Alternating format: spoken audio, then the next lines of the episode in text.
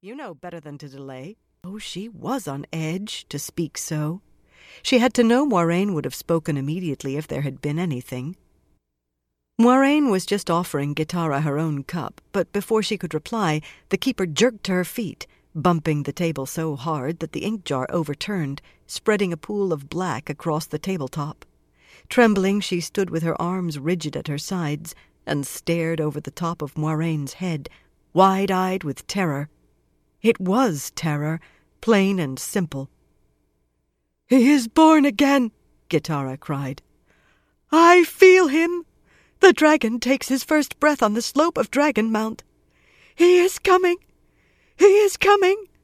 Light help us. Light help the world. He lies in the snow and cries like the thunder. He burns like the sun.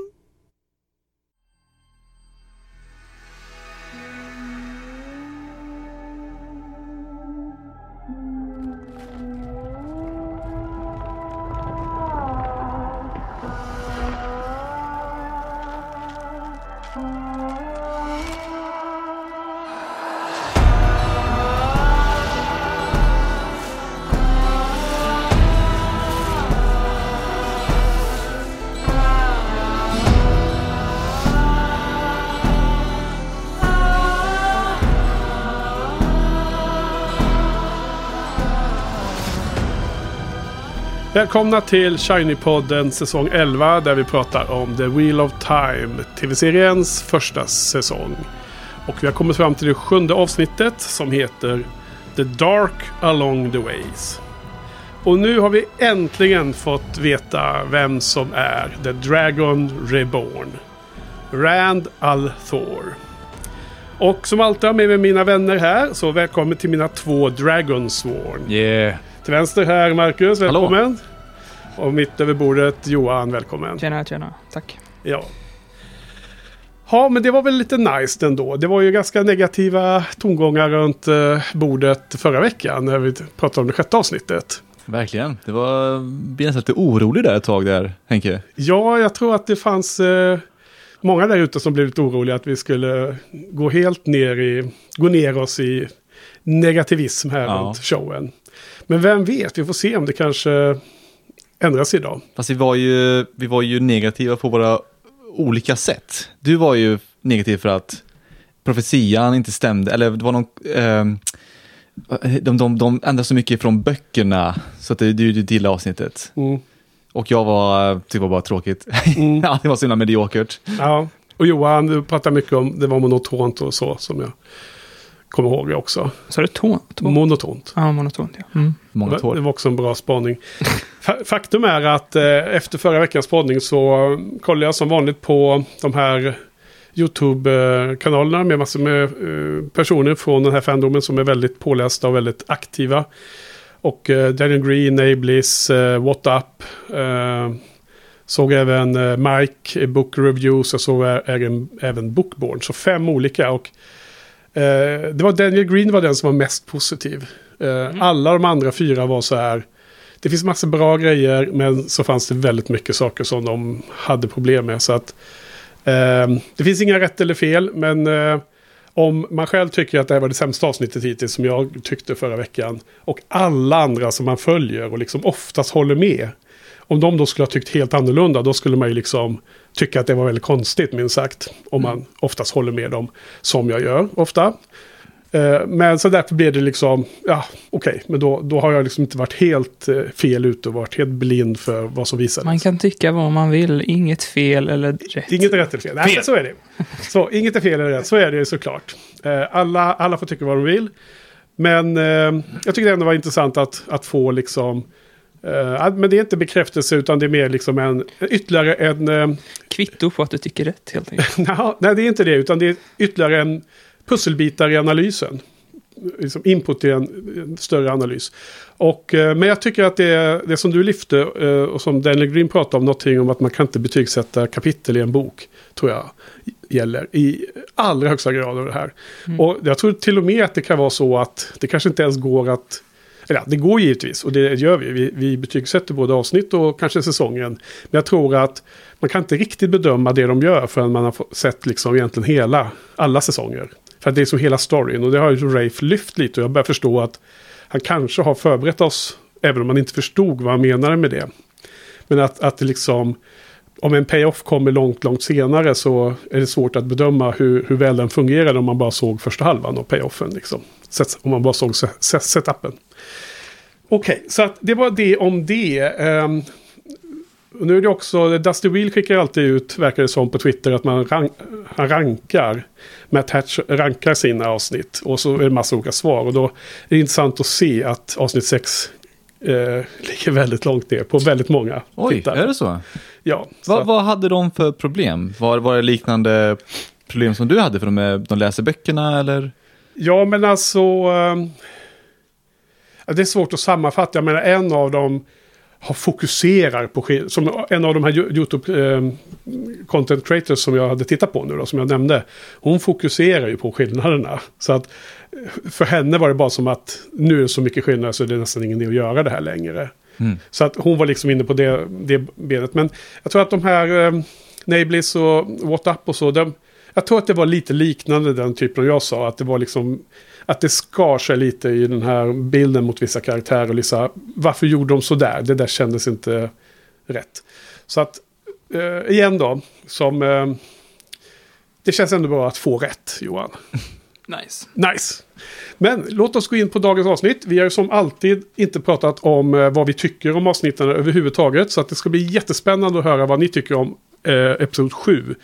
The Dark Along the Ways. Så vad tycker du på high level Johan? Du får börja idag. High level, det är lite klurigt kanske high level, men jag tycker nog att, eh, som sagt förut, att avsnitten har blivit bättre och bättre för varje avsnitt. Kanske eh, kan debatteras förra avsnittet, men, men framförallt är det väl typ karaktärerna som växer varje avsnitt. Och jag tror att eh, eh, jag har hört att eh, typ Arcane och, som jag refererar mycket till, och eh, Squid Game, eh, det är två serier som har haft, de har typ haft så här tio år på sig att göra första säsongen. Och eh, eh, Wheel of Time är liksom raka motsatsen, att de har haft extremt lite tid på sig att göra första säsongen. Så att eh, typ med Arcane och Squid Game, där är jag så här orolig för säsong två, men i, i det här fallet så är jag mer så här pepp för säsong två, för jag tror att de liksom lär sig mer och mer hur den här serien ska göras. Och jag, det märks, tycker jag, framförallt i karaktärerna eh, som vuxit, liksom, eh, även förra avsnittet tycker jag, vuxit liksom varje avsnitt. Men det här avsnittet tar de, tycker jag, tycker jag några liksom felsteg i karaktärerna. Eh, det, blev- Exemplifiera. det blev som ett, eh, det blev som ett parti mitt i där det var mer Sunset Beach än liksom ett eh, riktigt drama, man ska säga. Mhm. Och jag köpte liksom inte det där triangeldramat med Perrin och, eller köpte, jag tyckte det var väldigt konstruerat på något sätt. Eh, och eh, manipulerande, jag vet inte, men det, det, och det spelar in också på Perrins jag är trött på honom just nu, alltså, Ja. på Perrin. Jag tycker inte han är någon rolig karaktär längre. Ehm, och så, eh, ja, man ska lyfta grejer också, så tycker jag typ, jag har kollat om på The Matrix, ettan och tvåan, och eh, man kan ju ha mycket åsikter kring de grejerna, men de har ju så, så actionscener och sånt. Kommer ni ihåg det, det vad heter det, någonting brawl, eh, när de slåss mot massa Agent Smiths? Ja, på den här, eh, den här parken. Ja, men precis. Ja. Eh, där är liksom... CGI'n är ju i princip skrattretande bit, bitvis. Men jag tycker att idéerna och liksom koreografin är så himla ikonisk och bra att det funkar liksom så många år. Som storytelling. Ja, liksom 20 år efter eller vad det är. Mm. Så funkar det fortfarande. Mm. Men eh, det har jag tyckt saknas lite i Wheel of Time. Att de här grymma ko- koreografin.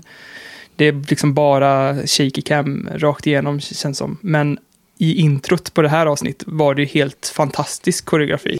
Så där liksom började de hämta hem det Ja. igen. Eh, Ny regissör. Mhm, Ska ju dock, alltså det är ju två, varje regissör har gjort två avsnitt var.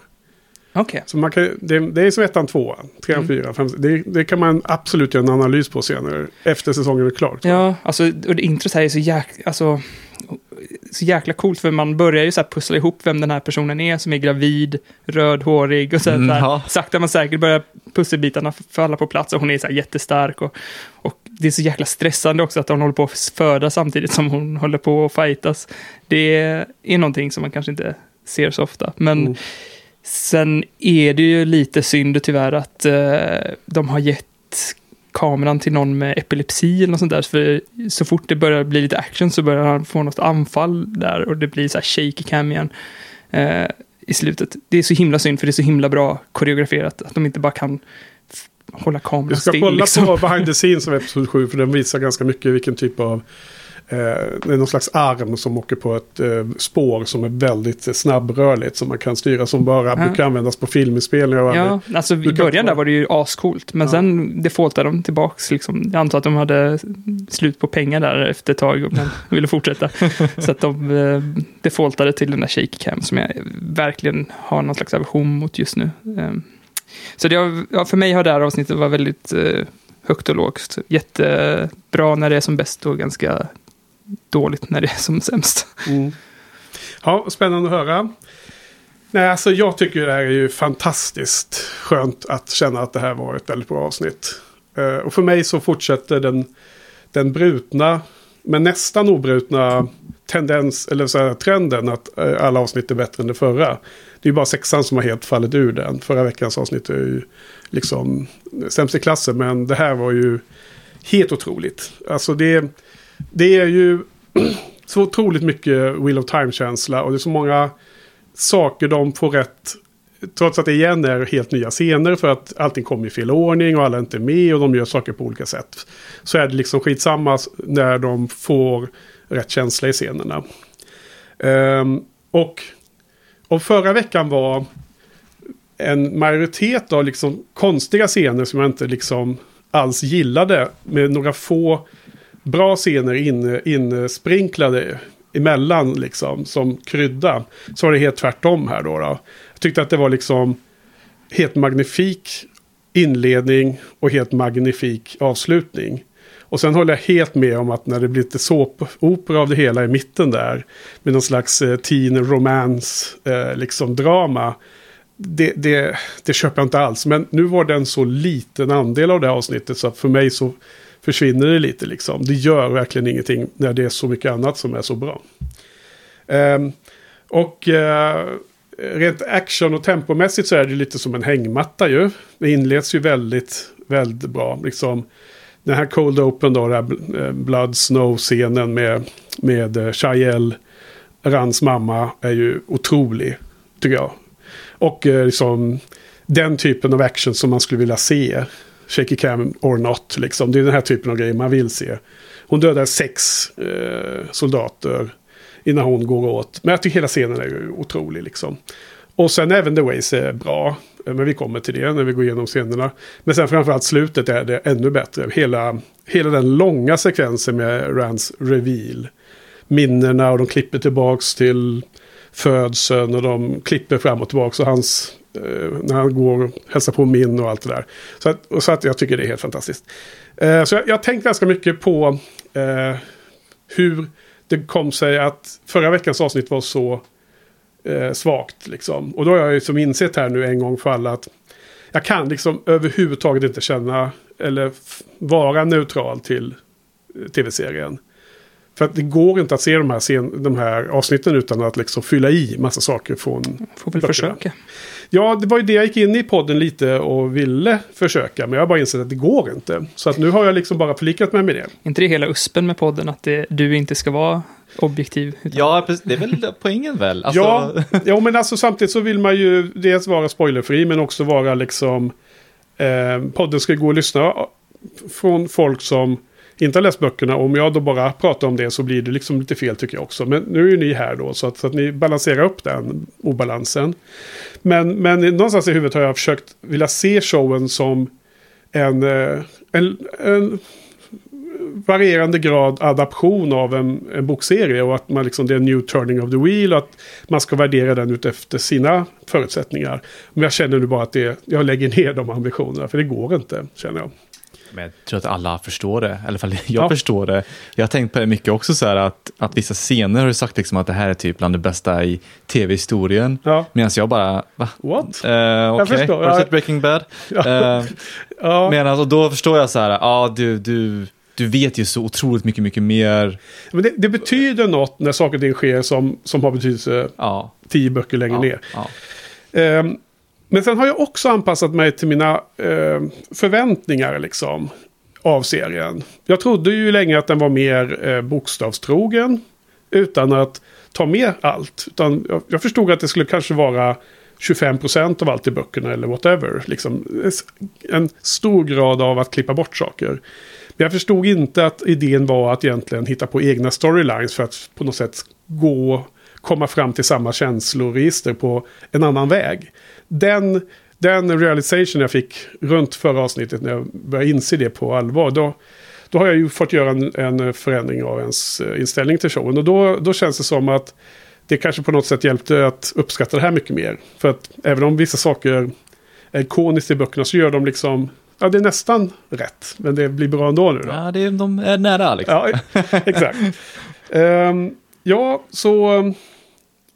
eh, så att du har redan lyft det och jag håller ju helt med om att den här triangeldramat mellan Perrin, Rand och Egwene som någon lustigt nog kallade för eh, Pearl, Perrin, Egwene and Rand Per. blir, blir Per. Peer. Per. Peer. Jag, sa- jag sa fel. Pa- Per heter det. Per. Län är med det på törn. Nej men eh, Pearl, då är det ju Laila i så fall om man adderar Jaha, Laila i. Um, Okej, men eh, det, det är ett... eh, Det är mycket tråkigare tolkning än att hon hade fått missfall. Att hon skulle varit kär i Egwene istället. Eller att eh, Perrin skulle varit kär i Egwene.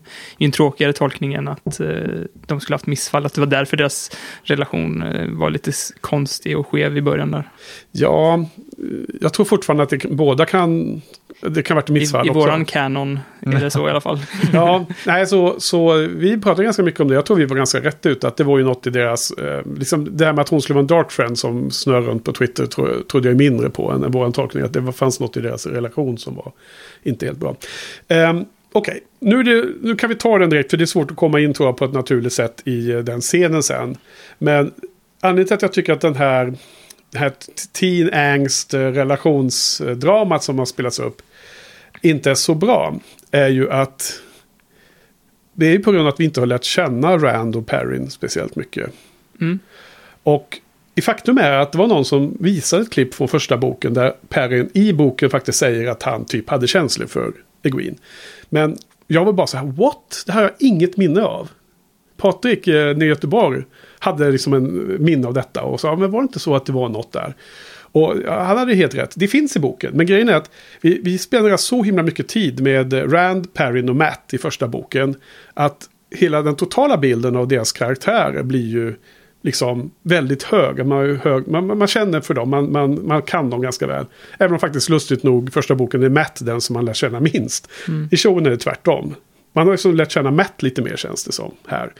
Och sen Rand och Perrin har man inte lärt känna så mycket. Och då när de, när de då lyfter upp den här viben som finns i böckerna. Man, om man är verkligen bokstavstrogen så kan man säga, "Men titta det står ju där på den sidan. Men det är ju som ett litet, litet moment egentligen i storyn. Om du mäter i bokvärlden. Här tycker jag att den får alldeles för stor plats. Och den får stor plats därför att vi inte känner på riktigt att mm, Perrin och Rand är så nära vänner att vi förstår att den där scenen när Perrin liksom bröstar upp sig och ska liksom stå och vara ilsken alfahanne mot, mot Rand. Den, den, den känns helt världsfrånvänd för mig därför att den, den, den händer aldrig i bokvärlden.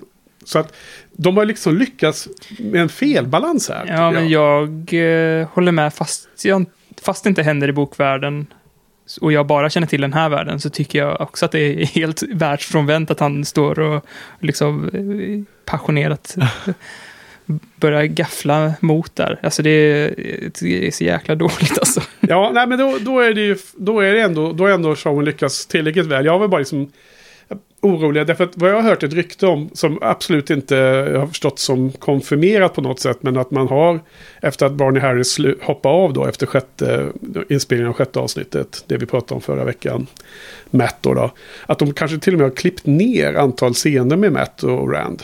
Eller med Matt rättare sagt. Och spekulationen skulle vara att man har gjort det eftersom man var tvungen att byta på honom. Att saker som han säger eller saker de sätter upp där inte går att genomföra längre. Mm. Och därför så har de fått klippa ner det i efterhand. Det skulle kunna förklara den här hålet man ibland känner i vissa avsnitt. Men det kan också förklara varför man inte har fått umgås så mycket med Rand. Vilket i sin tur har konsekvens på den här eh, revealen som är i det här avsnittet. För att anledningen till att jag tycker att det här revealen med The Dragon Reborn är så bra är ju för att jag vet hur, hur det, vilken impact det har på den personen som jag har läst i böckerna. Mm. Här är jag lite orolig att icke-bokläsare inte riktigt förstår konsekvensen av att ett, få reda på att man kan channel som man. Och två, vad det innebär att vara The Dragon Reborn. Båda de här är ju liksom otroligt negativa Eh, kunskaper att få lära sig om sig själv. Båda är en dödsdom.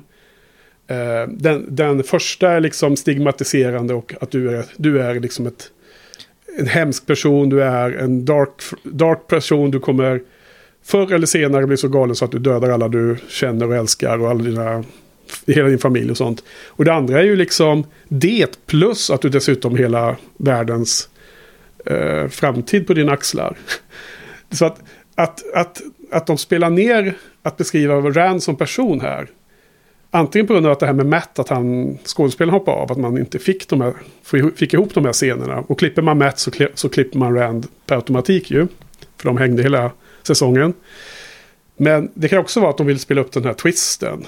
Och då, och då har man ju bara gjort ett dåligt val. För nu, nu vet inte jag om det verkligen känns på det sättet. Liksom, är det så Nej. hemskt för honom? Jag håller med om att eh, jag tycker att showen har behandlat hela den biten alldeles för lite. För jag förstår, jag har liksom, nu, man har sett avsnitten jättemånga gånger och liksom pratar om det, då har man ett hum om liksom Moraines liksom, dilemma typ kring att det är om, om jag tyckte det var rätt bra till exempel i det här avsnittet eh, för att just för att han försvann, Barney Harris, så har de ju fått möblera om lite och det funkar rätt bra tyckte jag att när han blev lämnad utanför så sket ju Moraine bara i det. Och så först tänkte jag bara, men det är ju det skulle kunna vara The Dragon. Det är, helt, alltså det är helt idiotiskt att inte försöka ta tillbaka honom. Men så förklarar hon med att men han var ju uppenbarligen inte liksom så himla god just nu. Så att det är väl lika bra att eh, vi skickar Red Aja på honom.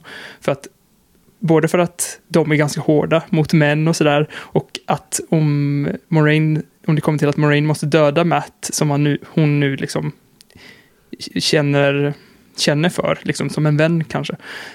Så är det jävligt jobbigt att döda honom. Men om man skickar Raid Ajas på honom så är, har ju de lättare att ta koll på Tror den att, här eh, jäveln. Ja. tror du att hon skickade Red Adjust på honom för att eh, stympa honom? Eller var det så här, hej, du rör inte Matt? För hon, för hon säger aldrig vad Red Adjust ska göra. Nej, men jag tänker att, att hon inte vill vara den som dödar Matt.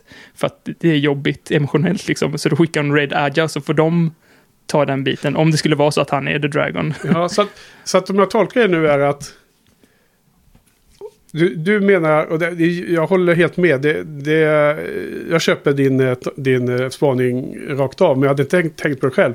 Så, så att, menar du så här Johan, att hon tänker så här, han är för mörk i, i sinnet. Ja, Ä, även om han är The Dragon, så kan vi inte använda oss av honom nej precis. på den ljusa sidan. Exakt. Okej, och då är det bättre att de eh, Red Adjust får ta hand om skiten. Ja. Då får de uh, gentla honom. Ja. Och så försöka klara sig utan The Dragon. Ja, Så att det är ju supermörkt. ja det är mörkt. Men, Men så, det- så tolkar jag också det. Men det är inte någonting som jag tror jag hade kommit fram till om jag inte hade sett avsnitten så många gånger och pratat om det varje vecka. Ja. Utan, och där tycker jag showen har gjort en dålig, dåligt jobb att berätta vad liksom Moraines uppgift faktiskt är. Att hon faktiskt måste ta koll på dem om de vi- visar sig, Mm. vända sig mot mörkret och sådär. Ja, alltså, den där scenen, jag, jag tänkte inte- ens så långt. För jag blev helt blockerad av att jag bara såg på showen en Moraine som aldrig hade gjort så. Alltså inte en chans att hon har gjort så i boken.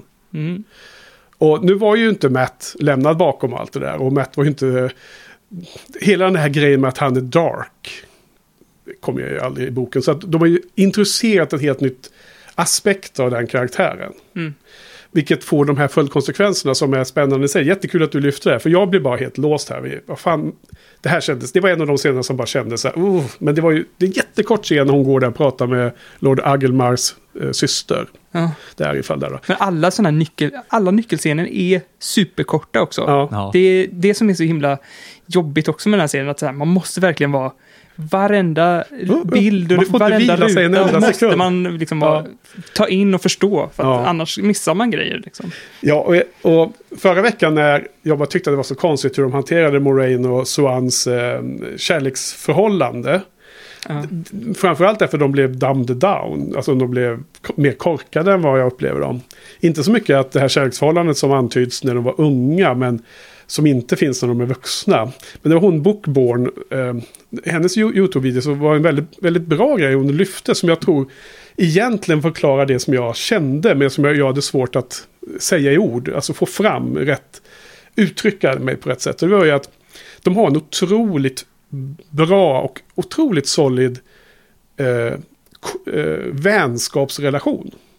Och som hon, nu vet jag inte om hon heter, hon kallas för Bookborn. Hon sa att i fantasy och nu modern fantasy så finns det jättemånga gay eh, relationer mellan kvinna och kvinna och man och man. Det liksom har brutit in på scenen. Det fanns ju inte då 80-90-talet när de här böckerna kom ifrån. Men däremot finns det inte så många starka vänskapsbeskrivningar mellan kvinnor. Det finns jättemånga mellan män. Men mellan kvinnor så, så är det väl ovanligt sa hon. Hon, hon, är liksom, hon pratar bara fantasy så jag, jag får tro på hennes ord där. Och då tyckte hon att det var så himla tråkigt att man tog en av de starkaste av sånt slag som är bokserien och gjorde det till en, en kärleksrelation istället. För hon tyckte att det blev liksom... Då, då, fanns, då var inte samma värde kvar liksom. Nej. Och det var lite det jag försökte formulera. Jag, jag pratade om att ja, men Moraine är ju a servant of the light, sa, sa jag hela tiden. Och vad hon Bookborn kallade var att Moraine är ju married to the cause. Och det är ju egentligen en perfekt beskrivning av det jag försökte formulera förra veckan. Ja, ja, så att... ehm, så att men, men nu har de valt att det här med Matt och nu att eh, vad som ska hända med Red Aja är ju helt, helt okänt för mig. Så det ska bli jättespännande att se vad det där leder till.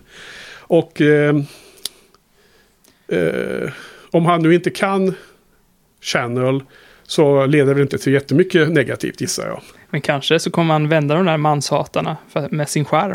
Kanske. Ja. Ja, just det. Det, här, det här nya, Donald Finn eller vad han heter, den nya skådisen kommer att vara supernice och sådär. Okej, ja, nej, men det var en väldigt lång, eh, men det är bra, vi kom in på lite olika scener eh, som vi redan har avhandlat nu då. Men eh, nu äntligen Marcus, vad, vad, vad tyckte du om avsnittet då? Jaha, jag trodde vi hade helt skippat Ja, det. ja. Jag tror vi är inne på att recensera nu. sorry, sorry, jag blev långrandig som vanligt. Ehm, jag kände efter avsnitt sex, då kände jag att jag var lite som Matt när han står utanför porten. Okej. Han sa, ni kan, ni kan fortsätta. Jag stannar här. Ja. Jag är nöjd med det här nu. Ja. Nu har jag gett det här, den här serien sex timmar. Jag har poddat, vad är det, tio timmar. Sex, sju timmar Det är, totalt. nu, jag har fått nog av det här. Ja. Det här är för jävla dåligt. Okej. Du hade skrivit ett avskedsbrev redan. Det, Och sen börjar avsnitt sju där Henke. ja. Och jag bara, vad är det här? Det här är ju bra ju. ja, Det här gick väldigt bra. Ja, Väl koreograferad action, man hänger med vad, vad som händer. Eh, lite Zack Snyder-stil på, på, Ja, eh, på actionet, lite slow motion-aktigt. Jag bara, vad vad vad kommer det här ifrån? Och så jag började direkt bara, vem är det som har regisserat det här? Ja, det. Ah, det är en ny regissör. Mycket bättre tempo i avsnittet, bättre karaktärer. Eh, det som ni pratade om, heter Twilight Chablet. Jag typ diggar lite faktiskt. okej. vara Det ärlig. triangeldrama. Ja, jag var, jag var bara glad att se dem alla i samma rum och interagera med varandra. Så Ja. jag så här, visst, äntligen lite så här, det här gänget man har hejat på, äntligen är de tillsammans nu och pratar Ja. med varandra. Ja. Så jag tycker det var väldigt bra avsnitt. Mm, fasen vad skönt att höra. Vad roligt. Det är ju liksom lite roligare på något sätt att podda när, när folk är generellt positiva. Sen kan man ju vara superanalytisk ändå. Jag måste alltid vara ärlig, vet du. Jo, du, eh, absolut. Och det är ju här, du, är därför du är utvald. Du, du är som en, En få. Sedai. Ja, Du kan inte... lie. ja, precis. Men nu har vi blivit Dragonsworn allihopa här nu då. Det vill säga vi följer The Dragon. Vi ska eh, Mm. Till le, leva och kämpa för. Moraine var lite charmig i det här avsnittet. Men var du? kommer det här ifrån? Det har varit en blöt handduk fram till nu. vi, när var hon charmig då tycker du? Det var när hon är i puben Ja. och eh, så hon pratar med den här som kan Min? Min. Men, Och så säger hon så här, vad, vad ser dina ögon, vad ser du? Ja, the big broody guy, they're two broody guys. You have to be more specific. Det var ganska rolig sägning. Ja, Lite humor! ja. ja. Hej! Var kommer det här ifrån? ja. ja superhärligt. Ja, ehm, Tänk om varje avsnitt hade varit så här. Det hade jag varit såld på Wheel of Time. ja. Okej, ja, men vad härligt i alla fall. Det var en stor lättnad tycker jag. Ehm, men då, vi har redan pratat om en hel del scener, men låt oss gå igenom, för det är väl det vi, gör i den här showen. Eh, vi bryter ner scen för scen här då. då. Och då kommer vi tillbaka till prologen. Så det här är alltså taget från 20 år tidigare. Förstår ni alla? Det är ju födseln av Rand. Det vet vi som har sett avsnittet. Och det här är The Battle of the Shining Walls. Eh, stort slag utanför Tarvalon. Och det kallas också Blood Snow för det var vinter då. då. Är det produktionen som kallar det för det eller är det fansen som kallar det för det? Eh, Eller, eller är det i boken? det är i loren. Okej. I lore. Uh, Aiel kommer ju från, de, de finns i Aiel eh, Waste som är en ett stor öken som ligger borta för en bergskedja från där man befinner sig just nu i storyn.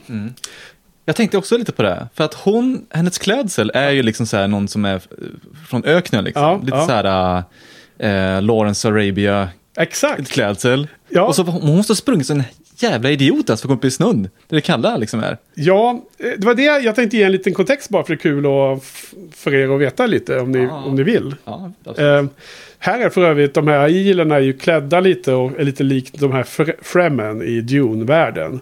Och Dune är ju eh, välkänt väldigt eh, inspirerad av Lawrence of Arabia. Så att du har ju absolut rätt, du har ju härligt det här. Och, menar, Vilken lång så här, koppling jag gjorde Ja. här. Ja, men Robert Jordan är ju också inspirerad av Dune en hel del.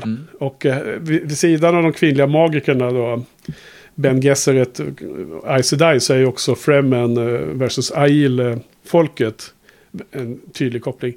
Nu, nu pratar jag om det igen, jag lovade två gånger i rad att jag inte skulle prata om det mer, men det är därför när man hör om Logains armé, om man har läst om den här typen, och ni har ju själv sett hur det såg ut där. Det låg liksom, ni såg att det låg folk överallt, och delar av häst, en del av en häst, och det låg liksom, hon var helt blodig och jävlig liksom, hade ju fightat sig igenom ganska många led. Man kunde se även i bakgrunden att, att eh, de hade katapulter och, och sköt iväg liksom, eldbollar. Och, Ja. ja. Liksom det är ju arméer som fightas mot mot varandra får man känsla av. Och då fick man inte ens se de stora massorna liksom. Hon, hon måste ha kommit helt lost från sitt gäng liksom. Mm. Ja. Shail som hon heter.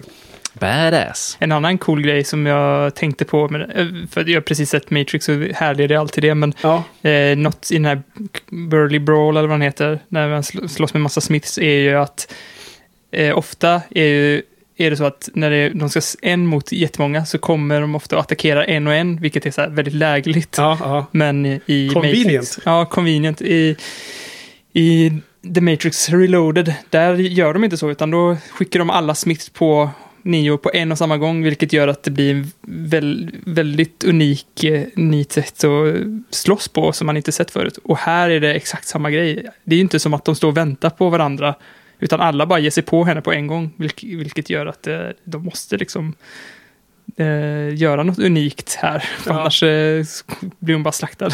ja Så att, eh, det var väldigt imponerande koreografi faktiskt. Det är inte det typiskt Bruce Lee-filmer. Liksom, det kommer fem killar. Ja, Yeah! Och så bara okej, du börjar först. Och de väntar liksom så här. ja. Det, det, man, jag tycker också det, det, det ser ut precis som man har tänkt sig när man läser böckerna. Att de här med röstningar är mycket, har mycket svårare att röra sig. De är, mycket, de är inte lika snabba. Mm. Så så hon kan ju som typ hugga dem i benet och sånt där. Och de liksom faller ner och så är det en jävla massa metall som ska lyftas upp. Så att det är liksom, jag tycker ändå att fighten ser naturlig ut. Absolut. Eh, och det är bra. Jag menar, det har varit jättetrist om det såg ut som att ja, men, det finns ingen chans att den här skulle, den här som eh, hon då skulle dödat sex andra. Men nu ser det ut som att man ser verkligen att, att det, det ser verkligt ut. Så jag Jag, älskar tänker, det. jag tänker mig att, de, att hon bara var smartare. Det känns som, man kunde även se liksom med, med kamerarbetet att man såg hur hon tänkte lite sådär. Ibland pausar hon ju liksom så här, just det, nu är det två där, en bakom mig. Gör, sådär, jag gör det här movet. Jag tyckte det var skitbra berättat alltså. och, och sen hade hon ju antagligen dödat alla sex och själv klarat sig om hon inte fått verka hela tiden på hon fel inte var så ställe. distraherad. ja, hon får de här, ja, det jättejobbig situation. Ja. Eh, Gravida, nu kanske jag säger någonting kontroversiellt här, men gravida ska inte slåss tycker jag. Äh, och samtidigt så kanske de får de här extra supermom-powers liksom med alla... alla... Ah. De skickar ut alla gravida i krig för de Ah. vet att de har Ah, superpowers. Så de är lika starka som en kvinna och en liten bebis. Ja, faktum är att eh, i Lauren så skulle hon eh, inte varit med. Så att det, det, hennes eh, make och så här tog på sig det. Och ja, Vet du, jag, jag tror att jag hatar lore. Varför det? Jag, jag började läsa eh, kring, vad heter den här, eh, The Seat, eh, som Vad hon... heter det? Eh, A, Merlin Seat. A Merlin Seat, ja. Jag började läsa på liksom om Merlin Seat. Om att när hon kommer in i den där Merlin Study, eller vad det heter. Ja. Och eh, då måste det annonseras och när hon går ut måste det annonseras. Så jag bara, jag vill inte, jag vill inte veta det här. Jag blir provocerad av att jag läs, läser om hur en fantasiregering fungerar. Ja. Men blev du, eh, blev du spoilad också om framtiden då eller? Eller Det, det, hur, hur skulle det kunna vara en spoil? Hur, hur de, politiken funkar i, i det där Absolut, jag bara undrar för att när man söker på vad som helst så kan man ju få mer info än vad man sökte efter. Ja, nej, jag blev inte spoilad. Jag blev bara förbannad. Ja, jag vet vad du Ja. menar Johan. Jag har också tänkt på det. Att fantasy ska ju alltid gotta sig i lore. De ska alltid förklara allting. Ja. Johan, son of Gustav, bla bla Ja. bla. Men eh, för någonting som var förra avsnittet var ju att du pratade väldigt mycket om profetian och sådär. ja. Och där blir jag också så här typ förbannad för att säga jag bryr mig inte om den där jävla profetian. Ja, det var rasande förra gången. Ja, men så här, och uppenbarligen så är det, har det ju mycket betydelse. Och sen så här, och vi har, jag tycker inte showen behandlat profetian så mycket hittills. Så att jag bara så här, det är väl skitsamma vad den där profetian säger. Det kan, den kan ju, som de säger i förra avsnittet, att så här, den är ju 3000 år gammal och har blivit översatt. Det kan ju vara fel översatt eller vad som helst liksom. Man kan tolka det hur som helst. Ja, och sen eh, så... Fast kolla- poängen var ju att prof, ja, det är ju prophecy, profetian, ja, det, precis. Ja. Ja. Vi har inte hört allt det ännu. Nej. Det Nej. kommer säkert showen så det kan vi inte gå igenom här. Det kanske det gör. Men eh, i The Matrix, där har de också en profetia. Ja, just det. Hon, vad heter hon, den gamla damen? Oraklet där ja. Ja. Men eh, där tycker jag det är så jävla mycket bättre. Det kanske blir bättre i, i serien också. Men här, där är det liksom, det har anknytning till eh, ett, liksom att kunna, profetian är liksom ett datorprogram som kan räkna ut framtiden typ. Så att det liksom makes sense på något sätt. Ja, Men också att eh, de behandlar det här med att följa en profetia blint. Liksom att om man se, ser att Morpheus är Moraine, om man ser dem som samma person, att man liksom, nästan samma namn. ja, men att man liksom inte ska, alltså i Reloaded, Matrix Reloaded, så är, Är det tvåan eller trean? det är tvåan, Ja. så ställs det liksom, för i ettan så är, är ju han, eh, man, man följer honom eh, blint. Och i, i tvåan så, så här, pratar man om det som, alltså, är det så smart att följa någon sån här eh, profet så blint, Ja. verkligen? Det, bara för att han, han tror att han har rätt, eller bara för att han har, inte ljuger om den informationen han har fått till sig, så betyder det inte att han inte kan ha fel. Så är det väl med Moraine också, bara för att hon tror på det här, att hon följer the light, Mm. så betyder det inte att hon tar rätt beslut, bara för att hon inte ljuger. Det är Liksom. väl någon som nämner det i den här Twilight-scenen Mm, som ni pratar om. Egwene säger ja, det. Fast hon, hon tror att det är rätt, behöver inte vara rätt. Nej. Nej, hon kan fortfarande vilseleda en, eller vad ska säga. Bara för att hon inte kan ljuga så Ja. betyder det inte att hon inte Eh. vilseleder en. Profetian har en mycket... Uh, ver, alltså, down to earth betydelse i resten av storyn. Eh, så jag tycker inte att det... Jag kommer ihåg att det Harry Potter finns någon profetia. Den här, den här lilla glasbollen de ska hämta. Som det finns en liten, eh, ett litet uh, dimmermoln i. Och jag kommer inte ens ihåg, trots att jag läst böckerna och sett filmerna många, många gånger. Så kommer inte jag ihåg vad den där profetian egentligen används till. Utan det är bara något som finns där. Som nästan blir som en sån här eh, McGuffin. Ja, Liksom. Eh, den är viktig för dem i, eh, i, i, eh, i filmen eller i boken. Men den har inte så stor betydelse för oss. Men i det här fallet så har profetian, kommer den ha stor betydelse om showen använder sig av det. Alltså tar med det, den aspekten från boken. ja, men man vill ju också kunna se allegorierna liksom till verkliga världen. Kunna Ja. liksom, ja, men, knyta det till, i, i Matrix-fallet, alltså, sekter och sånt. Liksom hur man blir, converted. Men det behöver inte vara exakt samma i, i Wheel of Time. Men jag bara känner att det måste finnas någonting mer än att det man, man bara följer en profetia. Ja, men det, det tycker jag att de i böckerna, det känns inte alls konstrat på det sättet. Men jag har ingen aning om hur de gör. För att de gör ju irriterande nog ofta små, små förenklingar. Vilket det är den andra aspekten av Dumb It Down. Att då är det Dumb It Down för oss tittares skull. Jag menar, till exempel som minns eh, viewings. Känns som att hon bara såg exakta saker. Man såg ju till och med eh, hennes viewing av både Rand och Perrin. Liksom Rand höll på med något litet barn och Perrin hade gula. Då. Eh, I böckerna så är det väldigt tydligt att, att det hon ser är liksom mer symboler, mer diffusa saker som hon måste försöka lära sig att tolka. Och ibland kan hon känna igen vissa mönster. Till slut mm. lär hon sig att det här betyder att någon kommer dö.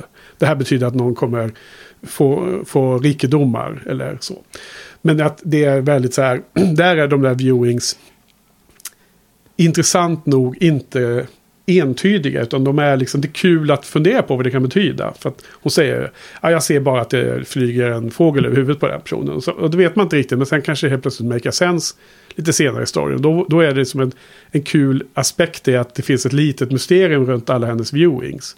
Verkligen kul för fansen på internet, för då blir internet fans till slut en superdator och så listas det ut.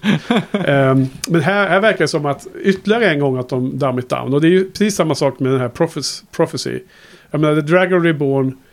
Eh, en person som helt plötsligt inser att han är The Dragon Reborn. Alltså en återfödd person som redan funnits. Kommer ju, men det går liksom inte riktigt att lära sig om den personen eftersom det har varit en stor kaos däremellan. Med det breaking of the world som det har pratats om och som vi har pratat om i podden också. Att allting försvann, liksom all historik och alla eh, bibliotek och så. Så profetian är det som finns kvar för, för The Dragon Reborn att försöka fundera på vad fan ska göra nu. Liksom det blir en, en hjälp till The Dragon Reborn hur vad, vad behöver jag göra next liksom. Mm. Men så är det då inte i klartext. Men nu hoppas jag att showen inte börjar köra allting dumb it down i det här fallet också. Precis som min viewing och andra saker. Mm. Men då kanske vi ska klippa min uh, lore-prat där då. Låt oss klippa bort det eller? nu är det för sent. Nu är det för sent. Ja, du har ju redan uh, gjort Johan arg. Ja, ja exakt. Ja, men det, Butter det, i alla fall. det är tråkigt. Jag bara tänkte att det var en... Um, callback till snacket tidigare om arméer och annat. Liksom. Mm. Om, om en, en, sak som jag inte tror att showen kommer beröra ens. Men eh, låt oss klippa bort lite av det då. Jag, eh, jag drar ner det. Men jag tror verkligen att det finns folk som gillar att götta ner sig i historia. Jag hatar ju vanlig historia. Påhittad historia är ju ännu värre. Ännu värre. ja. Och jag kan förstå, alltså så här, folk kan väl gilla, alltså jag tycker inte du ska klippa bort det för att jag hatar det, för att jag tror inte att jag är majoritet. För det finns många som tycker det. sånt idioti är roligt. Ja, ja, men jag tycker det är en del av nörderiet. Och jag tycker det är, för mig tycker jag att en sån här fantasy-historia historia, att den där växer och, och bredda, breddas ut genom sån här lore, tycker jag är eh, kul. Det är som en kul aspekt av det hela. Mm. Eh, kan säga om prologen, vi har pratat mycket om actioninnehållet och det är ju, tycker jag, sensationellt. Eh, det har varit lite kontrovers på internet. Därför att till skillnad från eh, att titta på de här YouTube-reviewerna som lite mer noggrant går igenom. Det gör jag inte, för då, då blir man för lätt påverkad tänker jag. Men däremot så kollar jag på Twitter mycket och ser hur den allmänna reaktionen är. Och då har man ju sett att det varit folk som varit lite upphetsade över att de här Maiden of the Spears och även manliga Ail. De har alltid slöja på sig, alltså den här, dra upp det här över näsan när de fightas. Och det sa också Tom. Han visade till och med på den här döda Ailman i tredje avsnittet. Han, han visade till och med att han drog upp den här halsduken över näsan. Det är när de är vild som de är farliga liksom. Mm, när de har dragit ner dem så är de helt fredliga. Och hon, hon, hon är ju jätteandfådd. Hon kastar sig ner bakom stenen för att börja föda ju. Då drar hon ner den på sig. Och sen blir hon ju attackerad. Så hon hinner ju aldrig riktigt dra upp den igen. Men de, de eh, bokstavstrogna fansen, de fanatikerna där ute har ju blivit uppjagade över att man får se den här fighten när hon är anvild. Bookcloaks. Eh, ja, bookcloaks, ja, precis. Så eh, personligen så tycker jag inte att det känns super eh, allvarligt. I, I bokvärlden hade det, varit, liksom, hade det nog inte skett säkerligen. Då hade hon hunnit fippla upp den där på något sätt. Men jag gissar också att i visuella medier så vill man se skådespelarens ansiktsuttryck och sådana här saker. Det är väl det liksom. Ja, visst. Om det hjälper storyn, om det hjälper att förklara scenen. Ja. Hon är ju stuntskådis. Ja, jag tänkte hon, också det. hon ja. är ju det. Mm. Men hon spelar ju väldigt bra i de Ja. här eh, känslorna liksom. Och hon var så skriken var hjärtskärande. Men hon var så jäkla bra på, på koreografi. Jag tänkte att det här måste vara en stuntkvinna. Mm.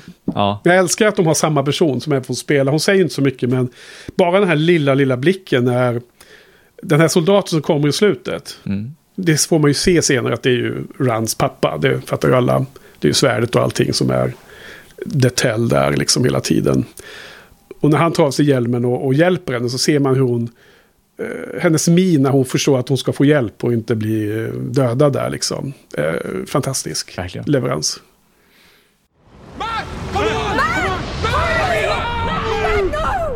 Stop! You need to open it again. We are not leaving without him. He made his choice. Did he? Or did you make it for him? You know the darkness in him. You know it better than anyone. Do you really think he's ready for what lies ahead? Of course he is. Listen, this is Matt we're talking about. We can't just leave him. We didn't leave him. He left us.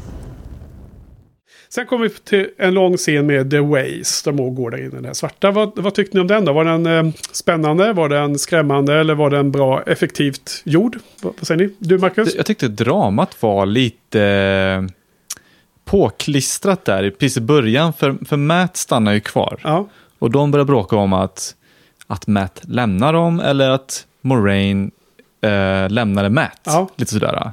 Men det är uppenbart att Matt lämnar dem. ja. Det är ju uppenbart. Ja. Så istället för att bråka om att Matt inte hängde med, då kan de bråka om varför Matt inte hängde med. Mm. Att Matt kanske var, Matt kanske förstod vad, vad som kommer hända. Eller att Matt är en fegis som eh, Egwene säger. Liksom. Eller, för det var ju så otroligt uppenbart. Han stod ju bara där. Kan man, gjort en, man kan twista dramat lite. Ja. Prata om varför han lämnade. Eller om Matt eh, var lite sugen på att gå, gå tillbaka till, till stan och gulla lite med en, eh, med en dolk. Precis, nu kan jag ha sagt det. Ja. Det kändes lite som någon slags drogallegori där, med dolken, att han, att han eh, dissade vännerna för Ja. en liten hit. Ja. Got the thirst. Ja, jag, jag, Ja. jag tycker att eh, man, man får fram ganska bra karaktärsbeskrivningar. Beskrivningar, eh, Ehm, för de olika i gänget, hur de reagerar, tycker jag är bra. Sen så finns det då på internet, eller som jag sagt tidigare på X-ray finns det massor med sådana här eh, stillbilder och massor med behind the scenes och allt möjligt. Och ibland stillbilderna från den här produktionen, det här avsnittet, så finns det en bild på när Paddan Fane står med en liten nyckel. Som ser ut som det här eh, bladet som är beskrivet i boken. Mm. Men, men som inte ser ut som en sten som i boken, utan som en nyckel bokstavligen. Den här tre bladen som Ja. Moraine hade på ryggen. Ja, fast en jätteliten och i nyckelform. Eh, så att, därför att det är ju helt orimligt, eller vi vet, vi, så vitt vi vet är ju inte han en channeler. Eh, jag menar, han är en peddler som har, Ja. som har känt dem länge liksom. Eh, så han, det var ju väldigt så här konstigt tyckte alla när de hade valt att helt plötsligt skulle Moraine vara tvungen att göra channeling för att öppna porten liksom. Men då, då, har, då var alla så här, men hur kan Padam Fane följa efter? För det visste ju bokläsarna att det skulle ske. Och det fick vi ju se nu också. Men då har man sett en sån stillbild. Så det är något de har klippt då antagligen. Att det går att ta sig in i en Waygate utan att göra channeling. Men man måste ha det, den nyckeln då. Det kanske varit sämre berättat om man ser han är Adam använder nyckeln och går in med portarna. Liksom. För nu är det lite så här, men- nu man, nu man hör ju visslingen i grottan där. Man är så här, ja han är du, det är lite coolt. Hade man sett honom så här låsa upp den här portalen, så här, ja men okej, han är någonstans där inne. Ja, det är ju såklart eh, helt sant. Att nu blir det ju en mycket ballare reveal. Först hör man visslingen, lätt att missa. Jag såg den andra gången, eller jag hörde den andra gången. Ja, för det, de ligger och sover där. Eg- Egwene och Rand eh, blir ju lite så här, ja men förlåter varandra lite. Rand tar emot henne när de ligger och sover där och håller om varandra. Så vaknar ju hon igen först av Ja, alla. jag tänkte också på det. Precis som jag spanade på i det här avsnittet, när Shadow-logot nummer två. Och sen när de ställer sig upp så hör man visslingen, va? Är det, då, är det inte då man hör den? Hon vaknar väl av visslingen va? Ja, Ja, det, ja, det. det är den vevan där. Och det är precis då Trollocken dyker upp ju. Men frågan är, visslar han fram Trollocs, på, eller visslar han för att styra Trolloxen mot dem? Eller visslar han för att han vill väcka dem för att eh, liksom rädda dem från Trollocs. Mm. Ingen aning. Han- Jätte, jättebra. Han verkar jävligt sneaky den där. Ja. Man vet inte riktigt var man har honom. Men det känns ju som att det är han, för att... eh, För de har ju pratat om att eh, Trollocs har kunnat färdas på eh, sätt som inte är lätt att förklara. Och då har det varit genom de här portalerna då. Och då, eftersom eh, den spaningen som vi hade där i något avsnitt i början, att han eh, liksom var väl, såg väldigt sneaky ut när Trolloxen anföll eh, byn där i under den festivalen där. Så bara backade han bak och såg lite sneaky ut. Och eh, då, då kan man ju misstänka att det är han som har liksom öppnat porten för de här trolloxarna, antar jag. Mm, så tänker jag också. Mm. Ja, nej, jag... eh, Fast man ser ju flera Trollocs sen springa ner från berget. Man ser massa facklor och sånt. Mm. Avsnittet. Men eh, den Waygaten är- i The Two Rivers ligger väl där uppe i bergen då? Ja, okej. jag tänker mig att, att han, eh, då borde man kunna se Trollocs lättare. Om den är så långt därifrån. Vad sa du? Då, då skulle man... Lätt kunna se Trollocs. Man borde sett dem när de var på väg. Ja. Men de kanske var upptagna med att tända ljus och grejer och kanske. förbereda sig för Bell, vad heter det, Beltier? Beltin ja. Beltin. Ja, sen på natten sprang de med, med eldfacklor och så gjorde de det efter att det redan har varit en fight. Så då behövde de inte dölja sig längre. Annars kanske de sprang med liksom sådana här pro procedurer att inte ha, Hukade sig. inte ha äh, facklor och sånt. Ja, men eh, vilket fall som helst, man, man hörde visslingen och sen såg man honom i en snabb sån här blixt. Liksom, så stod han där. Det är också lite så här härligt gjort. Jag tyckte det var ganska effektivt. Ja. Såg ni att det var han på en gång eller? Eh, Ja, men jag hade väl... eh, Ja, det gjorde jag. Jag gjorde inte det. Jag förstod bara när han kom ut från portalen. När han hade sin lilla swag när han gick där. Eh, jag, hade, jag, jag, jag går alltid in och kollar avsnittet helt utan att kolla på internet eller Twitter. Så det visste inte jag så. Men jag, när det avsnittet när han fanns där på massa ställen. När de kom in i Tower of Valon. Då har man suttit och letat efter honom. Och han har ju samma kläder liksom fortfarande. Mm. Den här långa rocken som ser ut som lite guld... Eh, eh, brodyr på och så vidare. Så jag, jag tyckte jag kände igen honom direkt. Eh, jag, jag, jag tyckte inte att det såg ut som en Trollock i alla fall. Han, var ju, han såg ut som en människa.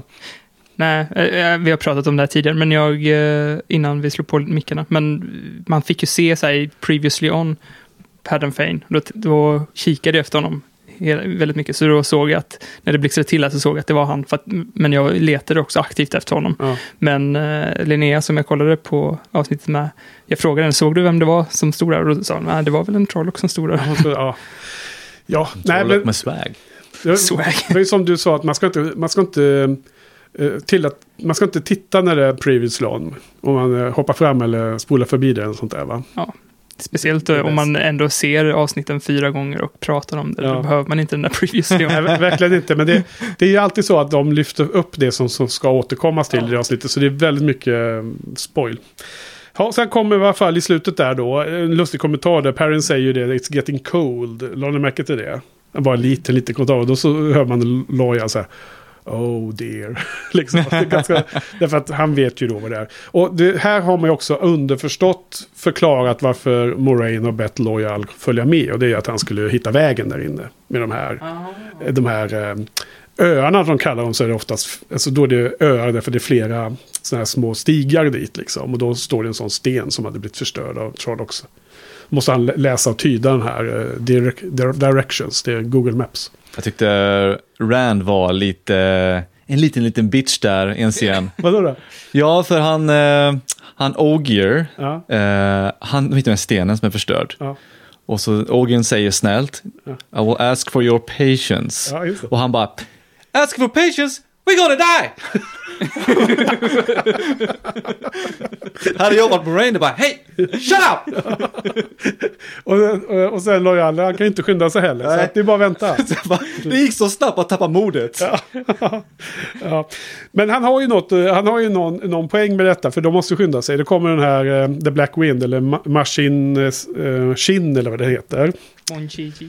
Machines Shin. Det låter som de här dockorna Monchichi. Vad är det för några dockor? Nej, jag vet inte. Det är, det är några dockor som heter Monchichi. Det var någon djup referens jag, missade helt. Var det här bra då? Alltså det är inte alls som de... eh, i boken är det lite annorlunda också. Och jag undrar vilket som hade känts mest hotande. Men nu, så, nu blev det liksom mer som någon slags... Eh, vad, ja, vad var det egentligen? Vad var det man såg? Kan ni berätta? Jag vet faktiskt inte. Det, det kändes som typ små, små stenar som flög mot dem. Alltså, Jag tyckte det kändes som de här nycklarna i Harry Potter. ja, exakt den scenen skulle jag Ah, lyfta. det. Det. var precis det jag tänkte på Johan, vad lustigt. Ja. Och det är inte en bra eh, referens. För det ska ju kännas väldigt, väldigt eh, dåligt. Väldigt eh, farligt, hemskt, till och med lite horror över det hela. Hade jag hoppats mer. Men det så förstår jag på era miner att ni inte riktigt upplevde den Nej, scenen. jag tänkte på när eh, eh, Ronja Rövardotter blir förledd av det här dimman, diset. De här fåglarna som anfaller. Nej, dimman och dis. Vittrorna. Eh, vet du vad jag menar? Är de med i skogen och hon sitter på den lilla stenen? Uh, inte, inte de här uh, grådvärgarna och inte de här uh, vildvittrorna utan den här disen som kommer och liksom, uh, uh, förli- liksom lockar henne till underjorden på något Mm. sätt. Mm. Alltså en sån, något sånt. Alltså, jag tycker liksom, precis som du säger, att ha någon slags så här, skräckvinkel hade funkat mycket bättre än bara någon jävla storm som, som säger saker. Men uppenbarligen så förs- trollar de med er. Det är ju bara att skita i vad de säger. Men, Ja. men hade det varit lite så psykologisk terror istället för bara någon action eh, eh, nyckelsvärm Ja, så alltså- kanske, jag vet inte. Jag, jag, jag tycker att det blir ganska effektivt att, att den här rösten i vinden säger alla karaktärers mest mörka tankar. Mm. Det blir en reset för oss åskådare att liksom få en sammanfattning. Vad är, det, vad, är det, vad är varje karaktärs största oro i det här läget? Jag tycker det är en ganska effektiv, bra berättarteknik kan jag gissa. Eh, I böckerna är det så otroligt mycket hemskare. Det är liksom så fort du får den här Machine Chin kommer ikapp dig så blir din mind helt eh, förstörd. Mm. Instant, instantaneous. Mindrot. Det, alltså du, du blir eh, bokstavligen lob, lo, lobotomerad och eh, du är wasted. Liksom. Man blir som Perrin. Så att, eh, så att eh, då, då får man ju väldigt mycket mer binär situation. Antingen blir du tagen eller ej. Liksom. Och de, de flyr ut och öppnar porten väldigt snabbt och sådär. Jag gillar den scenen också. Ja. Just, just för att den var att de försökte få dem liksom korrupt liksom. Ja. Jag gillar det. Ja, och det, det är ju tankar som sätter sig i dem och det är väl också de tankar som så att säga realiseras sen i den här eh, triangeldramat mellan Rand och Perrin Mm. och Egwene. Så att jag tycker att det, det här, jag tycker nog att det här funkar bättre än... eh, Men sen hade jag velat att det skulle kännas mer på huden. Det skulle vara mer stå, stå, liksom, rysningar av att det verkligen kändes hemskt eller farligt. Jag tycker att effekten är lite så här... Eh, speciellt om man sitter och tänker på den här Harry Potter-scenen. när Det kommer nycklar flygande så blir det liksom förstörs det lite Ja, för. Man kanske skulle haft som eh, i Avengers när Tony ser Avengers-gänget dö, Ja. dö liksom. Att man Ja, kan se blir, eh, Moraine, Moraine ser alla Ja. eh, eh, gänget dö liksom. Kanske varit mer effektivt. Ja, du kommer döda dem och kalla det för he- Mm. heroism. Så ser man dem smälter. Oh my god. Moraine, you Ja, son of a men bitch! det, det, det är så bra, det är nästan det bästa av alla de där uh, tellings som vinden säger till dem. Just det han säger till Moraine där, just när hon är married to the quest och liksom du är en hero i det skymundan liksom. Men är det bara i ditt huvud, det är bara du liksom leder dem in i döden för att du ska känna att, failure. att du gjorde detta liksom. Mm. Okej. Eh, Jag gillar också hela miljön där. Mm. Jag tror att är en sak som jag också saknat med serien är att det ska kännas lite episkt och kännas stort. Mm. Jag tror det var en sak som White Tower, att allting känns så jäkla litet och kompakt. Ja. Här var det ju liksom stor miljö. De zoomar ut med kameran en stund. Ja. Då ser man hur... I en sån här eh, blixttillfälle. Ja, man ser hur enormt det är Ja, och hur små de är. Jag bara, yeah, nu, nu snackar vi. Det här är fantasy. Ta, tala om att använda samma teknik som Peter Jackson gjorde i uh, Moria. Mm. Sagan ringen när de eh, har så här lite, de är bara mörkt och sen sätter de något stort ljus och då ser man bara gigantisk sal. Visst. Väldigt effektiv scen. Ja, jag gillar det.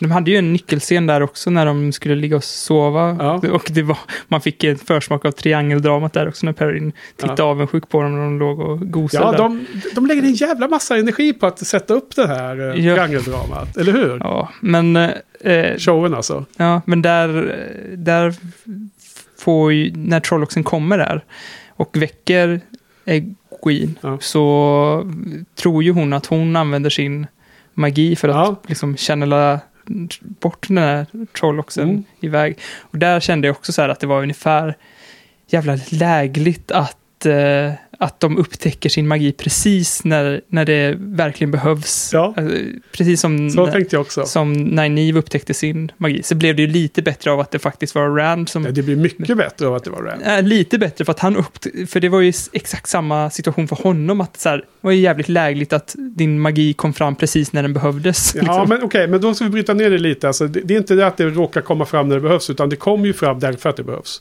Så det är ju omvänt. Jag menar, eh, Rand är ju en, en person som är återfödd.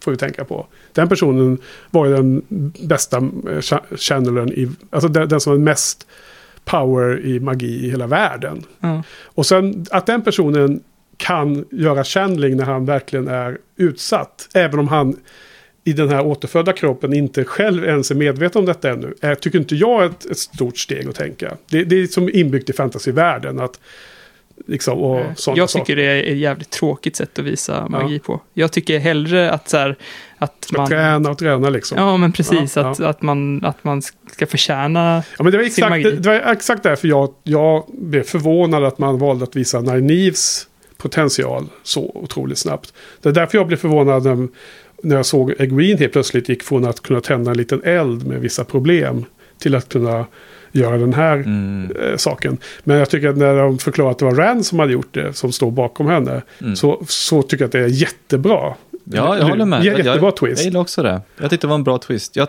men det här med att de kan liksom eh, göra magi, jag tänker lite sån här, eh, finns en historia när, när morsor kan lyfta en bil, Ja. att deras barn ligger under bilen, så här, att de blir bara superstarka. På grund av att det måste, eller att det är en ren reflex bara, de tänker inte på det. Ja. De bara gör det. Ja. Så tänker jag att, lite med Rand, att det här var ju bara en ren reflex.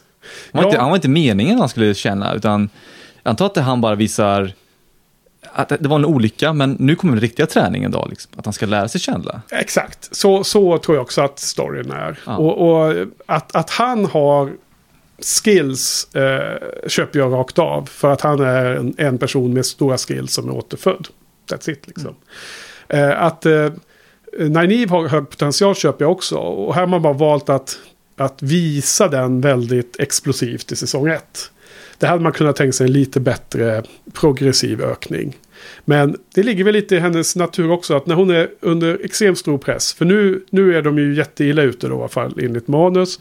Eh, oavsett hur vi nu uppfattade Machine Chin som hur hotfullt det var så var det i, i Inworld var det väldigt hotfullt. Och då gör hon ju igen en sån här Raging Sun-grej. Och lyckas hålla bort den här eh, vinden tills Moraine har hunnit öppna porten.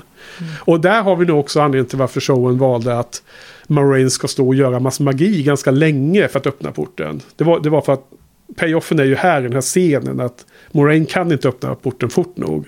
Så därför så får man igen se Nynaeve när de är liksom som illa ute. Då kan hon liksom explodera i magi. Supertråkigt. Ja, det, det, jag håller med om att eh, jag hade hellre sett det Nej, på annorlunda sätt med Ja, Nynaeve. jag kanske inte ska harva det här. Vi, vi tycker olika där helt enkelt. Men i The Matrix, där är ju, har man också The One liksom. Men han, han vis, hans magi, eller vad man ska kalla det, det växer ju fram väldigt långsamt och han måste lära sig. Liksom, han har ju övat typ hela sitt liv, han har hackat hela sitt liv, liksom, Neo. Och sen så blir han visad hela den här världen där han är the, the one. Men, men han liksom kan inte behärska det från början, utan han måste Det- öva men, sig på, men på det det. ska Lyckas också, också. också ha något utrymme från för att det är två olika stories här liksom. Det måste ju inte vara en sån eh, eh, utveckling i varje story bara för att Nej, det funkar det i ju, Matrix. det är ju verkligen inte så. Det är ju det som är min poäng, liksom, att jag är, tycker det är, är, är tråkigt när de, de bara kan saker från början. Det är, och det är så i många, många filmer och serier. Och det, det, det kan man tycka olika om. Men jag, och att jag tog upp Matrix är bara för att jag precis har sett det. jag men förstår det. men jag- jag jag förstår det, men, men jag menar att... att eh, det måste inte vara så. Jag tycker bara det är tråkigt att det är Ja, det är så. Vi tycker väl olika bara. Nej, men vi tycker lika när det gäller Nynaeve. Det har jag ju redan sagt väldigt tydligt för två avsnitt sedan. Eh, eller för tre avsnitt sedan, nummer fyra. Och jag tycker här också liksom är det kommer lite out Men vad är skillnaden mellan The Dragon Reborn och Nynaeve då? Ja, men de är ju två olika personer. De har ju två, två olika ursprung i, i den här storyn. Alltså det är ju en skillnad på att vara en specifik återfödd person. Som heter Lust Therin. Som vi säkert kommer att få träffa och så. Som vi inte behöver köra någon lore om. Men, men som man träffar redan i bokens eh, Cold Open, det, bokens Ja. prolog. Och eh, så för mig så tycker jag att det är, känns supersolid. Att Rand kommer ha The Dragon Reborn, nu vet vi att det är Rand. Han kommer ha skills som han inte nödvändigtvis behöver lära sig i det här livet. För han har redan lärt sig det. Det är det, det, är där, det, är det som är skillnaden. Nynaeve sägs det aldrig någonting om att hon är någon återfödd eh, jättemäktig Aes Sedai. Utan det sägs snarare att hon är mer, hon har högre potential än alla nu levande Aes Liksom, det är en annan sak. Jag, så där håller jag helt med dig Johan, att där skulle man vilja se att hon på något sätt man vill, man vill behandla vad det är hon är eller har eller vilken, vad är det här med potential kontra vad hon kan och sånt där. Så där håller jag helt med, men jag håller inte med med Rand. Ja. Ja, det låter som en väldigt invecklad eh, förklaring. Tycker du? absolut- du? Du nickar Marcus, du verkar hänga Jag med. nickar för att jag lyssnar. Ja, okej, men, men, håller du, men för, hänger du med på mitt resonemang eller Johan säger att det är invecklat? Ehm, jag håller med om Nynaeve, att eh, när hon väl fick sin kraft, att det var så himla tillgängligt. Jag gillar ju den scenen, om vi ska gå tillbaka nu till, vad är det, avsnitt fyra? Mm. När hon liksom healar alla. Jag tyckte det var så himla Ja. tråkigt att det kom så himla lägligt. hade varit kul om alla bara dog egentligen. Ja. Eh, men nu kan ju uh, tjäna, hon gör ju den här jättevågen. Och ja, som, som jag tror jag kanske Johan menar lite, att hon inte haft någon träning. Man borde fått se, sett henne som, precis som Neo i Matrix, att, att hon har misslyckats flera gånger och osäker på sig själv och sådana grejer. Mm. Eh, men Rand, det gillar jag, det håller jag med om. Men Nynaeve kanske skulle haft lite mer träning, se Ja, men, någonting. men det var ju egentligen det som var min poäng. Att jag håller med Johan på Nynaeve, men jag håller inte med på Rand. Så att, att det kan vara skillnad där också inom den här världen. Mm. Alla behöver inte lära sig allting på samma sätt. Jag tror att The One är, eh, har, har eh, en, en unik så att säga, situation, en unik position eller vad man ska säga Mm. i storyn. Men han måste ändå lära sig chandla från Absolut. tidigare Dragon Reborns. Ja, ja men det är en, absolut. Nu vet inte jag om man kommer göra det här i showen. Eh, med tanke på att de har avancerat Nynaeves channeling abilities väldigt, väldigt mycket jämfört med bokserien. Så har jag ingen aning om hur de kommer hantera Rands och andra personer i den här världens eh, tillväxttakt när det gäller olika saker. Mm. Men i bokserien kan jag, kan jag säga till er, där kan jag liksom... Eh, för att försöka eh, eh, liksom, skapa för, förståelse för storyn som, som ligger till grund för allting. Där måste han ju träna sig och lära sig i tusentals saker känns det som. Alltså hela tiden. Men han har också en unik inbyggd förmåga därför att han är också en återfödd person som Mm, kunde mycket mer än eh, någon kan liksom, kunde. Eh, man fick ju se också lite i hans trådar, vad man ska säga. Det var redan så här svarta trådar. Att Ja. han börjar bli lite eh, korrupt eller ond. Ja, precis. För att den manliga sidan av eh, The Power är ju corrupted. Det har man redan gått igenom i showen. Och sen så har det visats med Logains eh, magi. Sen är ju Logain också galen. Men det är ju inte Rand. Rand är ju inte galen Än. än. eh, men däremot så är det den här svarta... Magin är nog vit också för de manliga. Men den har en corruption av The Dark One. Ja, jag tänkte, tänkte att alla börjar med vita trådar och sen blir de svarta så småningom. Men det, det manliga kanske har svarta från början. Eh, jag, jag tror, hoppas att showen håller fast vid det som är böckerna. Det, det, det var beskrivet någon gång, jag kommer inte ihåg vem det var, om det var Brandon Sanderson eller vem det var som, som jämförde med att, den, det, att magin var som en eh, stråle med vatten. Du vet en vattenstråle. Men den manliga halvan av magin är som att den har en oljehinna runt sig. Så att du kan inte komma åt den här magin, alltså vattnet, med mindre än att om du tar ett finger så trycker du dig igenom oljehinnan. Du, du, du får den här corruption på dig hur du än gör. Och det är det jag tolkar det här svarta i, i de här eh, rökslingorna är. Sen då så blir eh, manliga channelers eh, galna förr eller senare. Logain har blivit det då, då. Men det är liksom inte därför hans magi är svart. Utan det är tvärtom. Det var den svarta magin som gjorde honom galen till slut. Så, så, så tror jag att det ska vara. När vi går vidare från The Waste, de kommer ut så kommer de till eh, The Fortress City of Faldara. Och där träffar man här Lord Agelmar. Ja, och sen är det lite så här, alla är eh, artiga och hövliga mot Lan och kallar honom för Daishan. Vad tycker ni om hela den där introduktionen av det här Staden och slottet? Jag tänkte att det hade varit roligt ifall de gjorde som i förra avsnittet när, eh, när, de, träff, när de träffar Moraine och Lan, när eh, Rand träffar Moraine och Lan för första gången och Rand säger lever du fortfarande Moraine så här och sen Lan säger ja, roligt att se er med, liksom bitter för att han, han liksom inte betydde något. Att det var roligt för de hade motsvarande grej här nu när, de, när eh, han, den här kungen, säger att eh, det värmer alltid mitt hjärta när du är här, Lan. Ja. Fall Moraine sa, ja kul att se dig också. Ja, ja, för att eh, jag vet inte om det ska bli den här kvällen vi, vi alltid har olika sidor där Johan, du och jag. Men jag tycker att det var ju den scenen de, de fick till där. Eh, Lan var alla så väldigt hövliga mot och medan Moraine var det, eller kanske inte det du menar, men mot Moraine var det ju som att han var väldigt eh, irriterad på henne av någon anledning. Och eh, liksom var Ja, men det, det plockade jag upp verkligen. Ja. Det var bara, alltså, det hade varit roligt ifall de speglade den dialogen. Ah, dialoger, okej. Jag vet inte ifall det hade varit så jäkla roligt, men det, Ja. i mitt huvud så hade, Ja. lekte jag med den tanken i alla fall.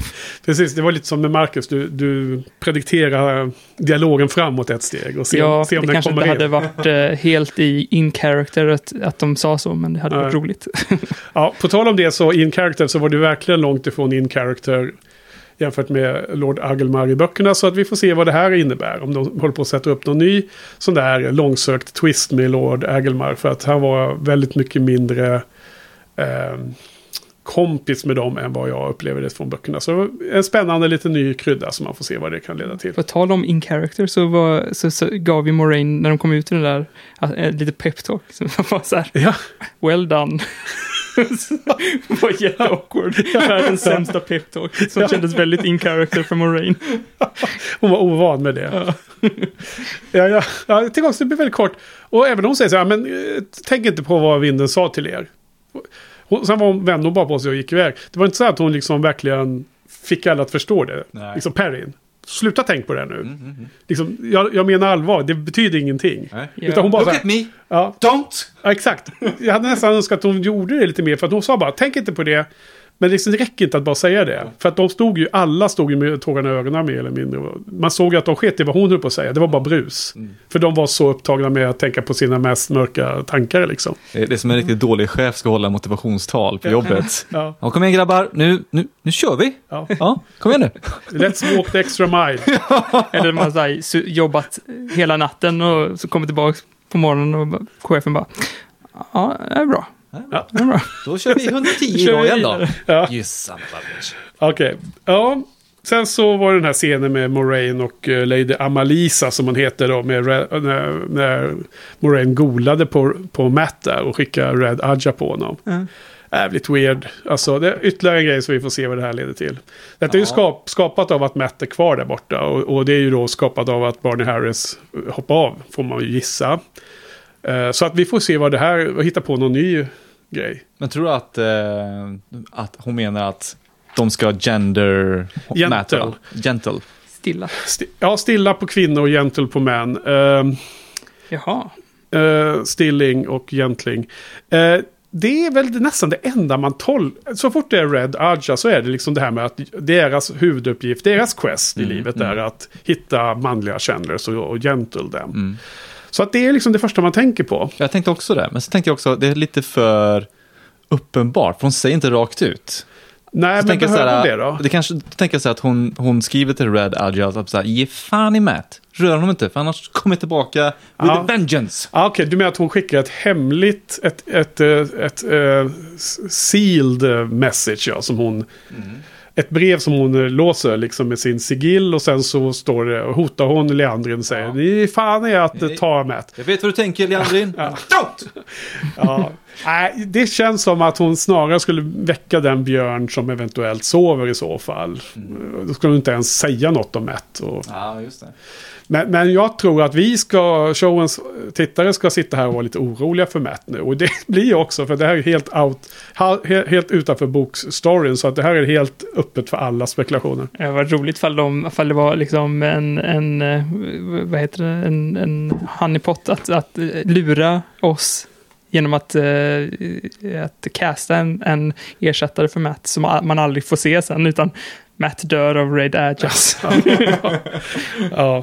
Red Herring heter det va? Ja, just det, just det. Red Aja Herring. Any detail would be helpful, no matter how seemingly small. It's quite invasive, this. Do they know what I am? No, no one does, thanks to Aes Sedai. I mean, if we revealed what you were, you'd be hounded every minute of the day. Or worse.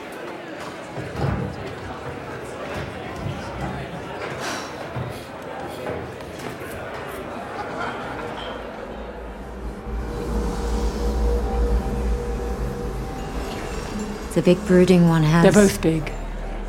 And they both brood. The one on the left.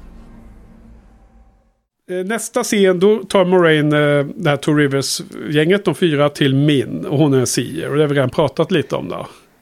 Vad tyckte ni om den då? Min karaktär där, hon har det här... Hon har någon slags förmåga bara. Den är helt oförklarad. Så att det, det är bara gilleläget. Hon, hon, hon kan se saker. Jag tänkte att det var så här, äh, nu börjar vi gå in på så här mutanter och sånt där, att alla har lite olika egenskaper. Hon kan tydligen typ se in i framtiden lite då. Ja, det är de vi råkar fokusera på. Men alla andra runt omkring har ju inte de egen, så, egna egenskaper gissar jag. I, man ser ju massor med statister. Nej, men inte alla har det. Nej, nej, nej. Vi börjar komma in på att vissa människor kan chandla, vissa kan se till framtiden, vissa kan göra lite allmänna grejer. Ja, men alltså, ja precis. Ja, men... Ja.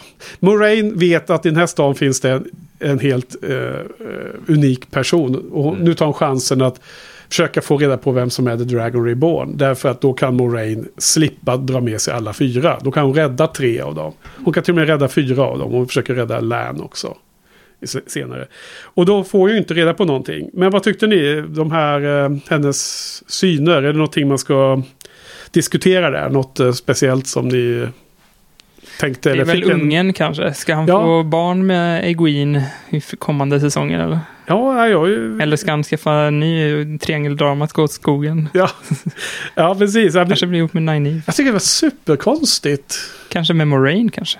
Ja, ja, det, alla varianter finns. Det finns massor att välja på. Ja, men sen hon säger en sak. They are all linked, all four of them. Och då så tror jag att det är för att man fortfarande ska kunna tro att det kanske är alla fyra som är The Dragon i någon form av kombo. Men det tror jag att eh, folk borde ha insett nu. Efter avsnittet så är det väl klargjort hoppas jag. Jag tänkte bara, det är så kul att... En sak, en sak som jag tänkte på det är att om man jämför med pubscenen från avsnitt 1 och den här pubscenen. Ja, Så den här pubscenen mycket mer naturligare. ja. Alla extras hade sin egen lilla story, de, alla satt inte och gapskratta Ja. eh, så här onaturligt. Eh, när de satt och hängde där, de började prata lite så här, en liten hint om vad de har gjort eh, eh, när de var skilda. Jag, bara, jag tyckte det var naturligt, det var bra. Ja, jag håller helt med. Och då undrar jag, ett, kan det vara för att det är olika regissörer? Ja, verkligen, det tror jag. Jag tror också att den har betydelse. Två, kan det vara för att de är mer mogna i sitt manusskrivande? Att showen är mer mogen. Tre, det är ju, det är ju så eh, väletablerat att bo, första boken och speciellt inledningen är så lik första Sagan ringen-boken och då kanske showen tycker att då ska man ha den tonaliteten i första avsnittet. Mm. Ja. Nej, men jag tror verkligen att, eh, för de har ju filmat det här sekventiellt också. Så Ja, första de. avsnittet filmades först och så vidare. Ja. Och, eh, då, och ja, som jag sa förut så tror jag att de lär sig mer. Alltså jag tror att de lär sig om skapande Ja. eh, lite. Att även de som kanske är lite noobs lär sig hur man ska göra. Och även, jag jag kommer ihåg This is England som också är en referens vi pratar om en del. Men där, eh, han, re- regissören, vet han? eh, Ingen ja, aning. men han, hans grej var ju mycket att skådespelarna verkligen skulle bonda, så halva arbetet var bara att liksom teamwork Ja, ja. för att de skulle filma, så att de Mm. verkligen hade den här kemin när de väl skulle börja filma. Mm, mm. Och eh, den kemin kanske har uppstått, uppstått genom att de har filmat tillsammans. Så teambuildingen har bestått i att filma skarpt. Ja. så Mm. det är inte förrän nu i slutet som det börjar ge resultat. Ja, ja, men precis. Och det gör ju också att man kan ha ännu, så här, du sa tidigare att man kan ha förväntningar, förhoppningar inför säsong två så att det blir så bättre och bättre med tiden. Mm, verkligen. Jag kollade upp eh, regissören faktiskt. Ja. För jag var så imponerad av den här nya tonen Ja. i avsnittet. En irländare Ja, Har, jag- har gjort flera Vikings-episoder. okej. Har, har, har du sett Vikings? Nej, jag har inte gjort det. Nej, men jag har hört mycket gott om det, men inte sett. Okej, kanske blir nästa. Mm. Ehm, men eh, hon har lite mer erfarenhet kan jag tänka mig. Det, Eh, det är en han som har gjort den här. En hon. Det är en han. Är det han? Jag såg intervju med honom i alla fall på behind Ja, the okej. scenes. Väldigt irländsk dialekt. Ja, det gillar ja, vi. Ja. Men eh, Irland är ju väldigt kända för sina pubbar. Så han har väl lite Ja. erfarenhet hur en pub eh, ska precis. se ut. Men framförallt så känns det som att han, regissören hade erfarenhet av eh, fighting. Så det var Mm. bra. Mm. Ja, nej, alltså jag, jag har funderat lite på det här. Det har varit mycket snack om att den här casten haft så himla kul ihop. Med, angående bonding på casten. Men det är väldigt svårt att veta vad som är promotion-snack. Därför att eh, hälften av alla jävlar som är med, Rosamund Pike och Brandon Sanderson allihopa är ju producenter på showen. Och nå, någonstans får man ju vara lite vaksam då. För att då, Ja. då pratar man ju som en producent för en show också. Och jag menar nu när Brandon Sanderson sa att det sjätte avsnittet var 10 av 10, det bästa under hela säsongen. Och sen så var och varannan fans, inte alla, men liksom åt, åtminstone en stor portion av fandomen liksom tycker att det var kanske det svagaste hittills. Då undrar man lite varför säger Brandon Sanderson så? Är det liksom, säljer han in showen? Gör han en preemptive strike mot de som inte ska gilla sexan? Eller, eller tyckte han så verkligen liksom? Jag tror att det är ett, lite att överanalysera. Jag tror att man inte bara, helt enkelt bara inte kan lita på de som skapar showen. För de är ju så himla ins, insnöade i allt Mm. det här. Så att vad de tycker är bra eh, kanske inte nödvändigtvis är... Kommer ut på, på slutresultatet. Ja, ja precis. De är, har väldigt mycket bias som de inte ens själva förstår. Liksom. Nej, precis. Ja, nej, det är möjligt att det kanske var lite cynikerns vy, att allting bara är för att sälja produkten. Men, och jag tror nog att din, din syn är väldigt relevant. Det är klart att de inte skulle... Det vet vi väl typ om 35 år när det kommer bakom kulisserna. En massa drama och skit. Liksom. Ja, precis. De hatade varandra så här hela tiden. Ja, nej men eh, så. Sen var det det här i slutet där med Moraine fråga om sig själv. Vilket eh, jag för mig att min aldrig svarar på i böckerna. Eller åtminstone nästan aldrig. Men skitsamma. Här säger hon någonting om att ja, jag kan se att Amarylline Seat sitter med sin fina klänning och hon kommer bli your downfall. Vilket jag tyckte lät väldigt, eh, jaha okej. Lite så ominous. Mm. Ehm, det, men det var en, en, en, en del intressant i den scenen. Men låt oss gå vidare. Sen kommer vi till hela den där scenen där när gänget ska bestämma sig. Det är som uppdelat på två delar. Först är det med Moraine som står och pratar. Och de, liksom, eh, Nynaeve, Rand och Perrin, de litar inte på Moraine. De säger du ljuger eller så förleder du oss eller så säger du inte hela sanningen eller så säger du någonting. Egwene liksom står ju upp för Moraines och säger att en otro, otroligt bra saying. Hon säger att jag vill inte gå dit bara för att jag gör precis som Moraine säger. Eller att jag ens tror att det hon säger är sant. För Moraine kan ju, så länge hon tror på det så ljuger hon inte. Men hon kanske har fel info helt enkelt. Jag, jag vill gå dit bara för att finns det den minsta chans att det hon säger är sant så är det här värt det. För liksom stakesen är ju så stora. Alla de, alla de känner och alla deras familjer att det skulle bli ätna av troll också om man förlorar den här fighten. Och det tycker jag är liksom är bra gutsy. Jag gillar den typen av karaktärer i sådana här storiesar. Verkligen. Ja, det, det jag gillar med den scenen är att alla, man förstår allas synvinkel. Ja, och så allas verkligen. poäng. Eh, och um, uh, Naini var ju emot det såklart. Um, de diskuterade. Så jag gillar, jag gillar den scenen. Mm. Och jag gillar också den, det är den första halvan av scenen. Sen går ju Moraine, så säger Moraine, okej då, men bestäm mig själva. Även om man får se Hint, hint, wink, wink. Ja, exakt. Moraine pratar i egen, eh, på t- tu man hand senare om att ja, vad gör man om de inte väljer ja? Liksom. Men Moraine säger de har, de har redan valt ja, det förstår jag. Liksom. Mm. Ungefär så. Men sen är den andra halvan, och då blir det här, liksom, är det inte så här, så, såpopera över det hela? Men du, du, du sa att du gillade den här. eh, Mm, här. jag, jag var ju törstig efter att någonting skulle hända i den här jävla serien. Ah, okej. Så att eh, då, då var det någonting, äntligen lite drama i alla fall. Ja. Jag fick se mig i samma rum. Jag trodde ju att den här med, som ni pratade om förut, med Pa- Perrin eh, var kär i Egwene i den här byn då. Det tyckte jag kanske kom lite från vänstern sådär. För jag trodde att Perrin hade fått känslor till Egwene genom de här Tinkersarna, det äventyret. Ja, men så, så känner jag nästan lite också. Men, men det verkar ju inte så på den här dialogen i den här scenen. Nej. Då verkar det som att det fanns en historik där. Mm. Det är så de sa det i alla fall. Ja, att, att eh, Land, nej, Rand säger att ah, du gifte dig med, med din tjej samma dag som jag blev tillsammans med Egwene. Ja. Och det var då han blev superlack liksom. Ja, exakt. Och så var det exakt när vi gick i gymnasiet ungefär. Ja, du är ihop med den. Ja, men då blir jag ihop med den. Ja. Och sen, sen ett halvår senare så är det något helt annat setup. Liksom. Och så är alla andra, Egwene, you're a girl. Ja, exakt. I'm a boy. Ja, vi går på samma skola. Men liksom, det, ja, jag vet inte. Jag för mig tycker att det här känns... eh, Oavsett om det går att hitta i texten i boken då, då eh, så som jag sa i början, så, så är, tar det väldigt stor plats.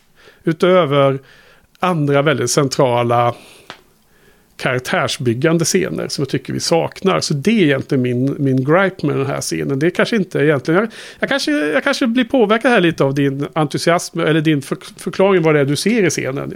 Precis som du själv sa, att man liksom tar ju in lite vad, vad den här dialogen säger.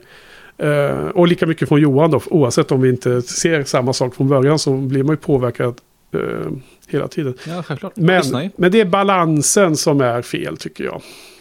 Vad tycker du Johan? Du, du var inte så positiv över den här teen, teen eh, love. Nej, och jag hade svårt att sätta fingret på det, men jag tyckte din förklaring var superbra. Så att jag, ansluter, jag ansluter mig till, till den, liksom, att man, Ja. inte, man, han har inte fått lära känna de här och nu är det helt plötsligt ett drama från Ja. ingenstans. Ja, ja precis. Ja, men det är lite synd alltså. Ja, men eh, vi går vidare då. Eh, sen kommer den här korta scenen med Moraine och Lan. De börjar ute på en balkong. Och jag vet inte vad ni tyckte om den scenen. För jag, lä jag läser in jättemycket olika saker här. Men de har ju läst böckerna då. Det är som bokläsare läser man in väldigt mycket. Men jag bara tycker att den känns väldigt... Eh, eh, alltså, det känns som Moraine är väldigt eh, nere. Väldigt eh, oroad. Mm. Men vad tyckte ni? Alltså det är den här scenen när hon... Det slutar med att hon säger till honom, du, ska inte du gå och säga your goodbyes till någon? Den här familjen i, i, i stan. Och liksom hon är ju, hon ser så orörd ut. Hon börjar liksom tacka Län för att han fanns där för henne liksom, typ. Lite sentimental, lite sådär där man vet att någonting jobbigt kommer hända nu. Ja, liksom hon, själv, hon säger själv att jag blir lite nostalgisk och han Mm. bara, "Åh, men när, blir, när är du nostalgisk? Liksom, så här. Och, och hon, hon liksom, eh, och sen ger hon till och med sin välsignelse till han angående Nynaeve. Mm. Hon säger ju det inte rent ut, men hon säger så här, I like her, you know, Mm. the wisdom. Det är ju liksom, det är okej för mig. Gör, gör din sak. Så här, väldigt olycksbådande känsla den här scenen. Det här, Ja, när jag, när jag såg den scenen tänkte jag mycket på vad Johan sa i tidigare avsnitt. Att, vad hette han nu, han som nog självmord? Eh, step in. Steppin. Att, eh, för de två var bra vänner. Steppin hade inget liv utanför den här warden-rollen. Och så, då sa jag Johan så här att, men då kanske Lan kanske borde fundera lite på sitt eget liv. Ja. Att eh, kanske skapa en egen familj eller så här, tänka jag tänker lite på en, vad vill han göra i livet sådär. Då tänkte jag att det här var liksom Moraines, lite så här, du, ska inte du göra något annat eller, än det här liksom? Och var lite besvikelse för att Land var bara, nej men det här, jag är, det, är mitt liv liksom. Jag har ingenting utanför det här. Jag tycker det var lite tråkigt att, att inte han är så här, jo men jag har funderat på, på kanske något annat. Något sånt där. Jag, jag tänkte också på det därför att han, det var som ett eko av Steppins Jag tänkte, ja, precis. monolog när de klädde honom inför Ja, begravningen. verkligen. Jag har skrivit Ctrl-C, Ctrl-V från Steppin här. Ja. Lazy Och- writing. Och eh, det lazy writing eller valet att göra den här speglingen. Och speciellt som när Steppin beskrev att han hade liksom en abusive fader och han var en suput och han gick omkring och slogs med folk och ville liksom bli dödad av dem om man bara hade tur. Ja. Medan Län kommer från att vara ättlingen till kungen i Malkier. Ja, alltså, det, känns Lite som, olika situationer på något sätt. det, det känns som att eh, vi fick, du fick en kommentar på din blogg från någon som jag tror kanske könade fel. I assumed her gender. Ja. Men eh, där, han, där hon sa liksom att killarna får vara lite... Jag kommer inte ihåg hur hon uttryckte sig, men att, att de är svaga på något sätt. Och det känns lite så nu att de, de, de blir lite sådana lapdogs on two legs.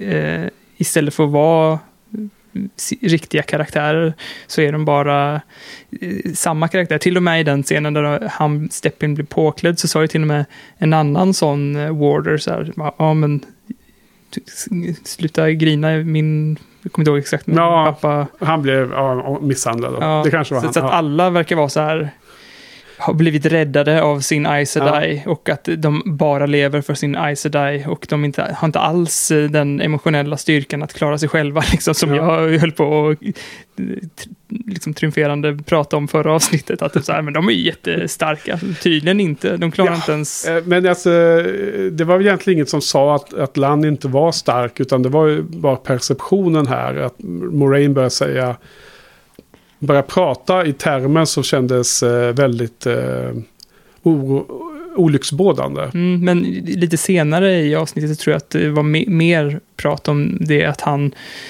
att hon hade räddat honom och att eh, det enda, han hade Ja. inget att leva för förutom det- sin Aes Sedai. Precis, för vi kommer till nästa och det är det hela den här se se sekvensen av tre små scener med Lan och Nynaeve. You know, I never quite understood why you bonded yourself to Marine. And now you do? You are a king without a kingdom, a boy without a family. And now, you finally belong to her.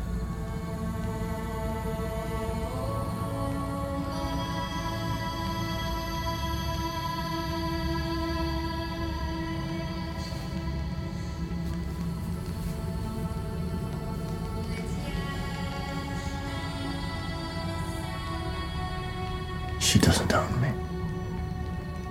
Doesn't she? Only in the way those kids own you? Hmm? The wisdom never weds.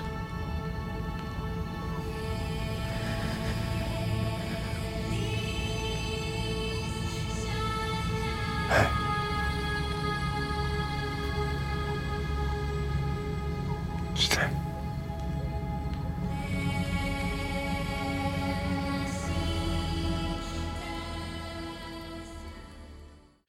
Eh, och det är ju precis, vi kom in i det nu då med det du sa här. För att det, där så ifrågasätter ju... Det, det blir ju den här kärlekshistorien mellan dem. Och i slutet av de, de här sekvensen så säger ju Nainiv att mer eller mindre att du ägs av Moraine. För du är hennes, du är hennes warder. Och då svarar han ju svinbra där att, att han inte gör det. Gör det.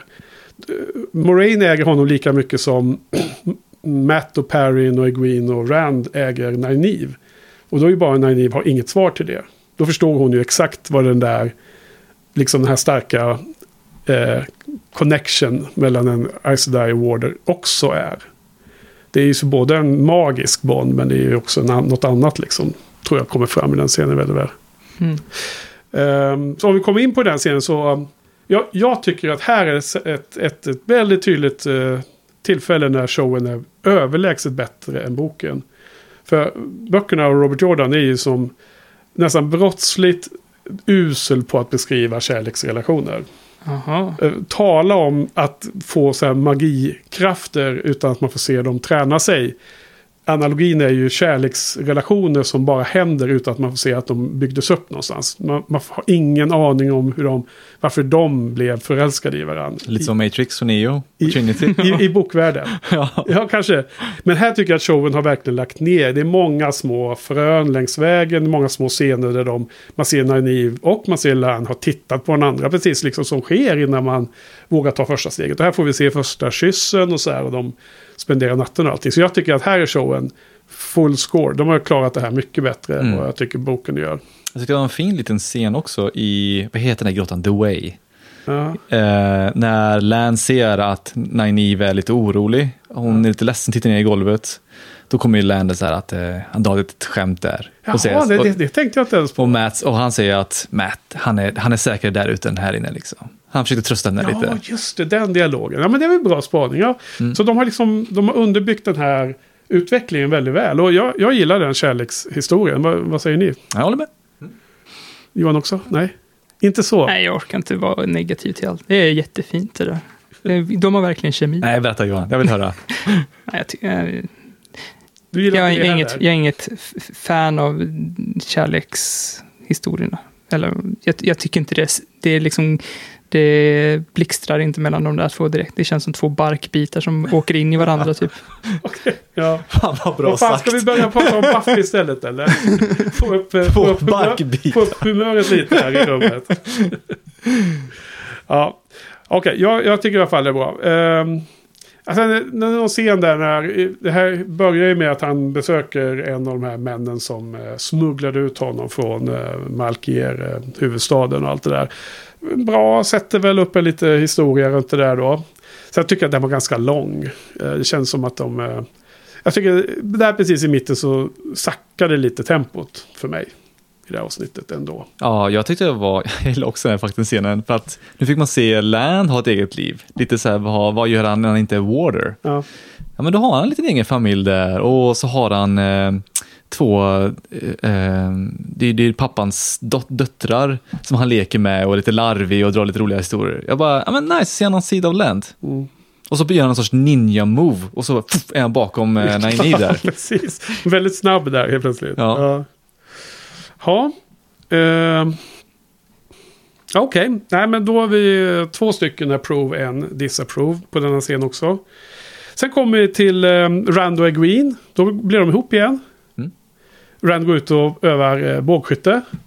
Och, och träffar liksom typ åtta av tio hela tiden. Ah, han är ringrostig alltså. Ja, han är ringrostig. Men det är ju liksom när han är eh, sorgsen och inte riktigt... Eh, det vart o- otydligt med Green och han vet inte riktigt vem han är, vad ska jag bli i livet, vad ska jag göra i framtiden. Vilket, ja. vilket yrke ska jag välja i livet? Ska jag Ja. bli fåraherde eller ska jag kanske bli, jobba med att eh, göra brandy istället? Eller vad ska jag göra Visst, liksom? visst. Och jackan börjar bli sliten, måste tvätta den. Ja. Ska boka tvätttid också med allt det här kaoset. Ja, så det är liksom typ de här eh, några timmar innan helt plötsligt vet att han är The Dragon Reborn och, och han, om inte han lyckas så kommer hela världen gå under. Okej. Ja, just Go- den, den lilla grejen. Good luck my friend.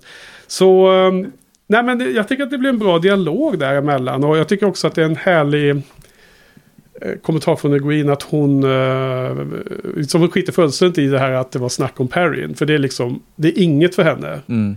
Jag tycker det hon, hon säger det på ett sätt som gör att jag förstår att, så som jag uppfattar det så är att hon har aldrig haft något intresse av Perrin, så för henne är det inget problem. Även om, oavsett vad Rand såg i den, i den lilla konfrontationen med Perrin, så ur hennes perspektiv så har det noll betydelse. Vilket eh, i det läget borde ju göra Rand liksom lugn. Mm.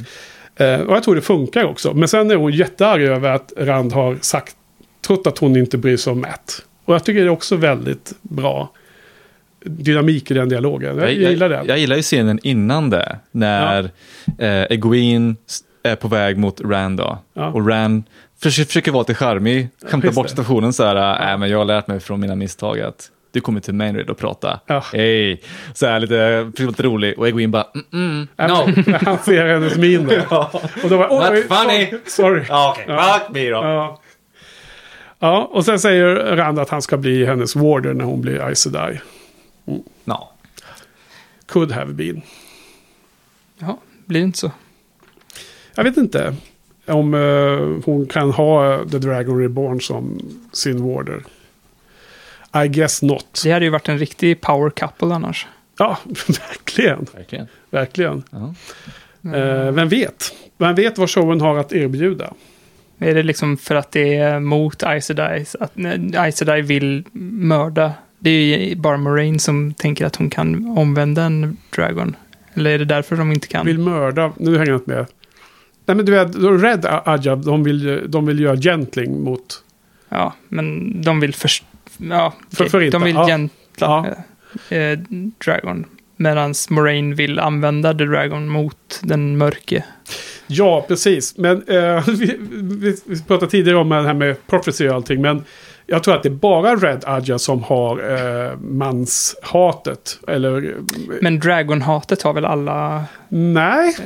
Så att det, det, det är inte bara Moraine som vill försöka använda det Dragon för att... Eh, ja, nu, nu så vill man inte spoila framåt, men för det första så vet vi ju att Moraine och Swan har ju en hemlis, att de letar efter The Dragon.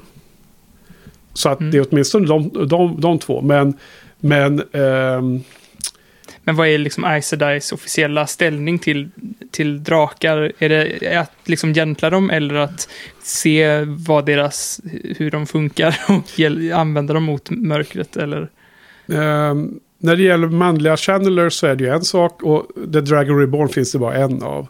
Och uh, alla som tror på eller arbetar efter att profetiorna stämmer så det har ju sagts om och om igen att han kommer antingen eh, rädda oss eller förgöra oss. Men liksom det är en bättre, bättre chans än att inte ha någon chans. Med andra ord, du vill inte Nej, jag, spekulera i det. Jo, jag, jo jag, jag kan... Eh, jag vet inte vad som, hur man presenterar en sån här sak. Men den är, den är, lite, den är lite för allmän och för grundläggande för att, för att det ska vara en stor twist i showen. Så jag kan säga att av alla de sju Ajas så, som har olika huvudsakliga intressen så det är bara de röda som är helt hypade på att ta hand om manliga channelers. Okej, Men, så det behandlas kanske inte ens att hur, vad det är en Aes Sedais ställning till The Dragon Nej, jag tror att alla är sådär är tillräckligt utbildade och, och väl eh, eh, orienterade i historia och just runt den här saken. Att alla vet att vi måste ha The Dragon på vår sida.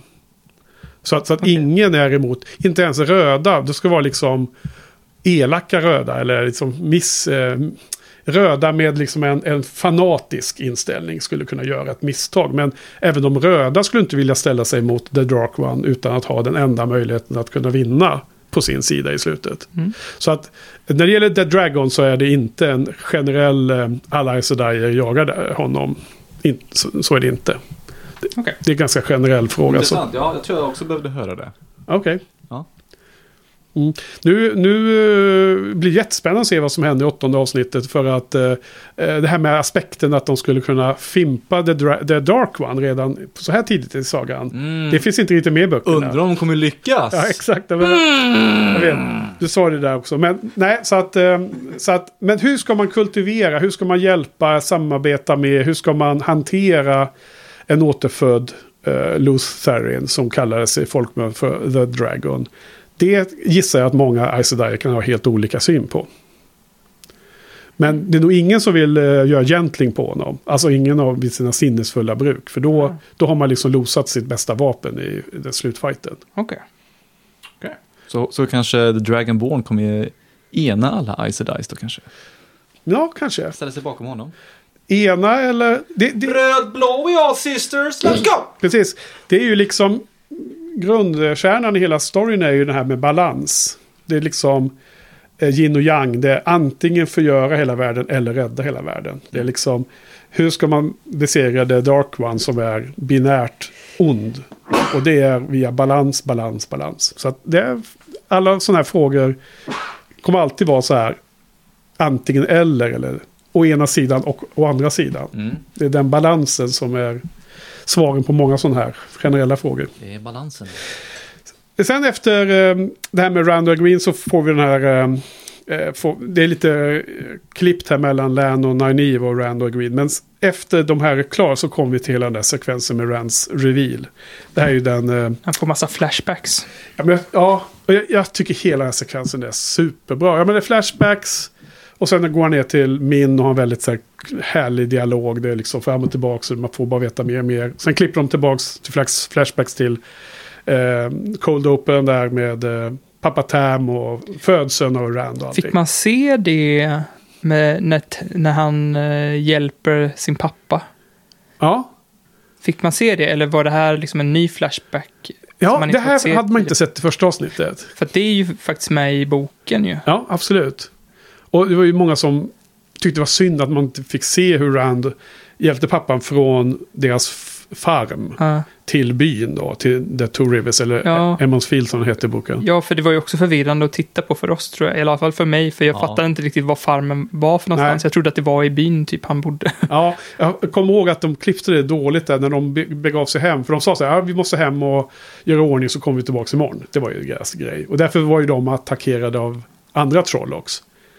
Och eh, i, i, i slutändan så är det ju liksom, jag tror att vid det här läget kan man avslöja det att precis som Moraine var och letade efter 20-åringar så var ju trolloxarna och de som styrde trolloxarna där och letade efter 20-åringar. Så att eh, attacken är ju specifikt mot Rans hem, Perrins hem, Mats hem och ja, i den här versionen då Green's hem. Men nu vet vi att det var inte Egween, så att det var i boken var det tre pojkar, 20-årsåldern. Mm. Och boken fick man se ur Rands perspektiv också och han var ju på gården så då fick man inte se, när han kom tillbaka till stan så var det bara Waste. brinnande hus där när han kom tillbaka. Och i boken är väldigt eh, beskrivet att det är så här. Allt är inte nedbrunnet, utan väldigt så här, på olika punkter i, i byn så är det, ser det ut som att det varit krig. Liksom. Och då det är ännu mer så här tydligt att det var, fanns ett specifikt mål med attacken. Här blir det liksom mer att hela, hela byn mer eller mindre blir ju liksom waste. också att troll också har en viss intelligens då? Att de kan Ja. se ålder, Ja, de kan leta liksom. ja, det är ju de här Myrdral som eh, har intelligensen. Trolloxen är bara korkade. De, de går bara dit Myrdral pekar. Okej, ja, okej, okej, fattar. De här som på hästen med Mm. det här eh, många, många tänder eller vad det var. Hästen med den här eh, dödskalle, hästdödskalle skölden i pannan. Du gillar inte det Marcus, eller hur? Nej, Ja. tusan. Tänk, Ja. tänk den där produktionen bara, nu ska vi ha, okej den här äh, demonen, han rider på en häst, okej. Sätt på en liten dödskalle på huvudet på hästen. Det blir, det blir läskigt. Mm. Ja, så att eh, för mig är det nästan bästa scenen i hela, hela avsnittet. Men hela den här sekvensen. Men det är liksom så, så eh, beroende på att man väntar på att se den här liksom, transformationen då. Um, jag vet inte, tyckte ni att det var lika bra som jag beskriver det? Eller eh, ställer ni er lite frågande? Eller var den effektiv liksom för er? Men det här var väl första gången för mig First time for me in the Marvel Universe. Nej, men att, eh, Cheers. att eh, få uppleva det som du gjorde, att jag så här, kände igen en scen från boken. För den scenen när han pratar, när hans pappa är, han har ju fått någon så här trollock, eh, han har blivit trollock förgiftad och börjar yra om, Mm. Om Rands mamma. Ja. Och det, det, den scenen kände jag igen, så bara, men har vi, sett, har vi sett den här? Eller är det för att jag har läst boken som jag känner Aha. igen där? Ja. Så jag tyckte det var roligt att se den scenen, för det kändes som att jag hade fick din upplevelse lite grann i mikroformat i alla fall. Ja, så jag tyckte, jag tyckte den scenen var jättenice. Ah, Och då tänker jag att jag får det liksom i, i kubik hela tiden. Man sitter här, tårarna bara rann liksom när man såg vissa av de här scenerna. Bara för att man har eh, tänkt sig dem i huvudet tidigare. Mm. Ja, då är det lite svårt kanske att separera det om det var eh, nostalgi från bokläsandet. eller Ja, om men alla var... andra flashbacks känner jag inte igen och det, jag tyckte det var effektivt. Ja, Se så här. För det var också ett sätt, jag tyckte att de har hanterat det här ganska dåligt med att veta vad som är i personernas huvud och vad som är Ja. objektivt och från vems synvinkel man ser det. Men här var det ju tydligt så här, nu är det i Rands huvud. Och i, i Rands huvud så var det typ objektivt sant också. Mm. Att, han, att det var han som puttade bort Trollocken där inne i The Ways med Ween och alla de här grejerna Mm. som händer. Att, att han, och man fick se lite extra, extra content där från när The Wind, eller vad det hette, The Dark Wind var inne i deras huvuden och Ja. härjade. Ja, och där Darkwind sa att han var The Dragon, vilket egentligen bara kunde vara lur ju. Ja. Eh, Men där använder man det som ytterligare ett eh, tecken på att han förstod. Han förstod, han fick insikten. Eh, vad tycker du då, Marcus, och hela sekvensen? Jag gillar den. Ja. Jag, kan, jag har inte mycket, så mycket mer att säga, Nej. men eh, Ja, men det räcker ju. ja, visst. Det, visst. alltså, att den funkar för en icke-bokläsare är jätteskönt att höra. Mm. Jag, jag gillar ju mer den scenen efteråt när han går till puben. Ja, Ehm, när han pratar om den här min ja. min. Att han börjar inse eh, ansvaret. Han börjar inse, han säger väl att de som går till den här The Eye kommer inte överleva. Så säger han, man ser att han tänker att just det, mina vänner vill ju hänga med såklart. Att, att han börjar inse eh, faran, an, eh, ansvaret. Mm. Det jag gillar mer än de här flashbacksen. Ja, i, eh, eh, eh, jag håller med där att det, man sätter upp för att det är väldigt eh, dödlig aktivitet som Moraine tar med Rand på här i slutet i det här avsnittet. Det är värsta cliffhangern inför säsongsavslutningen. Mm. Hoppas ju på en superbadassig säsongsavslutning. Och jag vet ju inte riktigt hur showen kommer välja att göra saker och ting. De kan ju hålla på och ändra på lite vad som helst känns det som. Så att därför är det ju ganska spännande. Man får möta det Dark One. Ja, liksom det är ju det är alltid uppe i... Kommer det vara, liksom, kommer det vara som i Harry Potter? Kommer, kommer någon... dragon who lived, come to die. Ja, alltså. eh, Kommer eh, folk eh, överleva? Kommer de lyckas med vad de, vad de, med vad de behöver göra? Vem kom, vilka kommer de möta? Och så vidare. Så att vi får väl se. Men jag tyckte att det här var, blev liksom en bra reveal. Jag tyckte att det var... Det känns som att man hade valt att det skulle vara en twist på detta. Alltså i böckerna är det ju så att man ser nästan hela första boken ur Rands ögon. Och det är, för bokläsaren vet man väldigt tidigt att det måste vara han. Också för att det finns dialog i drömmarna och sånt där. Som man har med den här mannen med brinnande ögon. Men eh, i, i bokvärld, alltså i världen i boken så vet ju inte Rand detta. Eller någon annan förrän väldigt sent.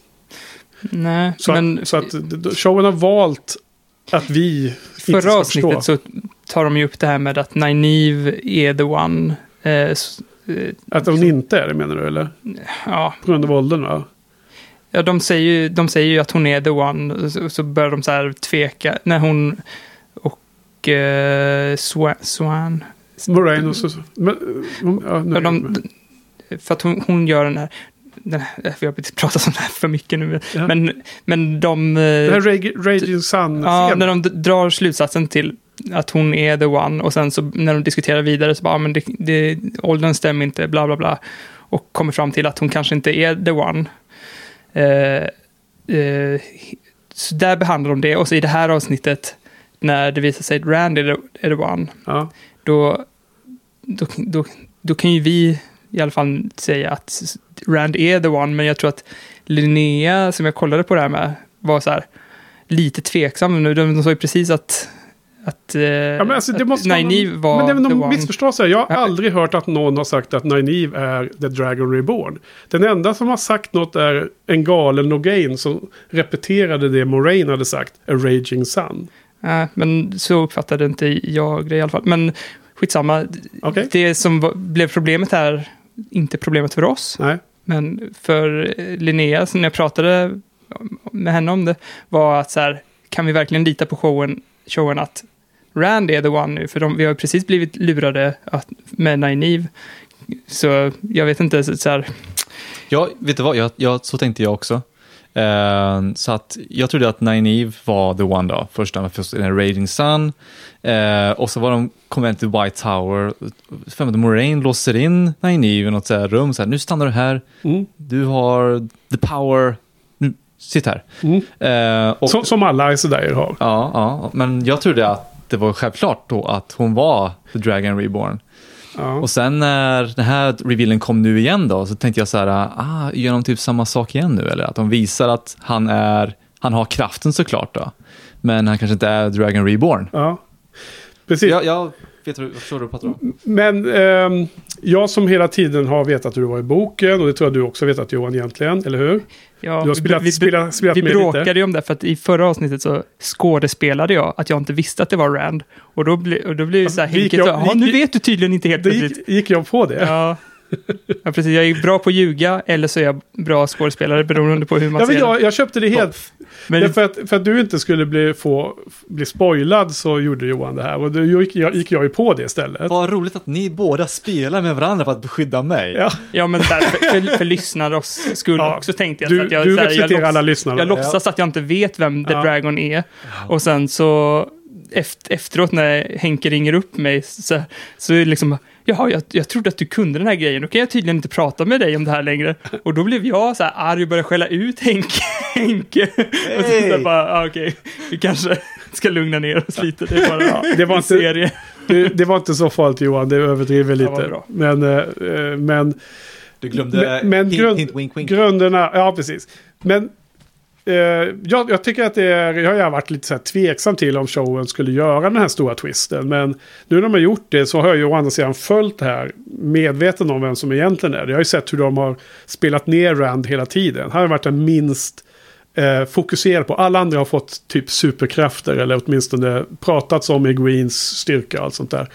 Så att man har gjort det på ett bra sätt. Men jag kan med ärligt säga att de har aldrig sagt att Nynaeve är det. Även om jag förstår att showen har lyckats med det den, den försökte göra. Nämligen att få det att verka så. Men det det är ingen som har någonsin har sagt det. Och, och liksom, allt det de har gjort kan man i efterhand. Och det kan ni säkert också se om man går tillbaka och bara dissekerar allt. Då, då är det liksom, showen har ju gjort en setup. Men de, de har inte sagt att det var så. Men jag, jag förstår precis att det kan ju, för någon, någon som är mer casual, som inte står och poddar om det två och en halv timme efter varje avsnitt. Så kan jag absolut förstå att man kan få den här förvirringen. Det, Det, jag, ja, det är väl showens... Det, det är deras plan att den förvirringen ska finnas. Inte Men- med Rand, men men, även- men, med Nynaeve. Ja, absolut. Mm. Men tror du att showen... Nu tror jag att showen tänker sig att alla casual viewers ska veta vad som gäller. Därför att den här gången så var det inte så att någon ens har sagt det. Utan det, Nej. nu har vi sett det från hans po- point of view. Han har sett det in i hans huvud.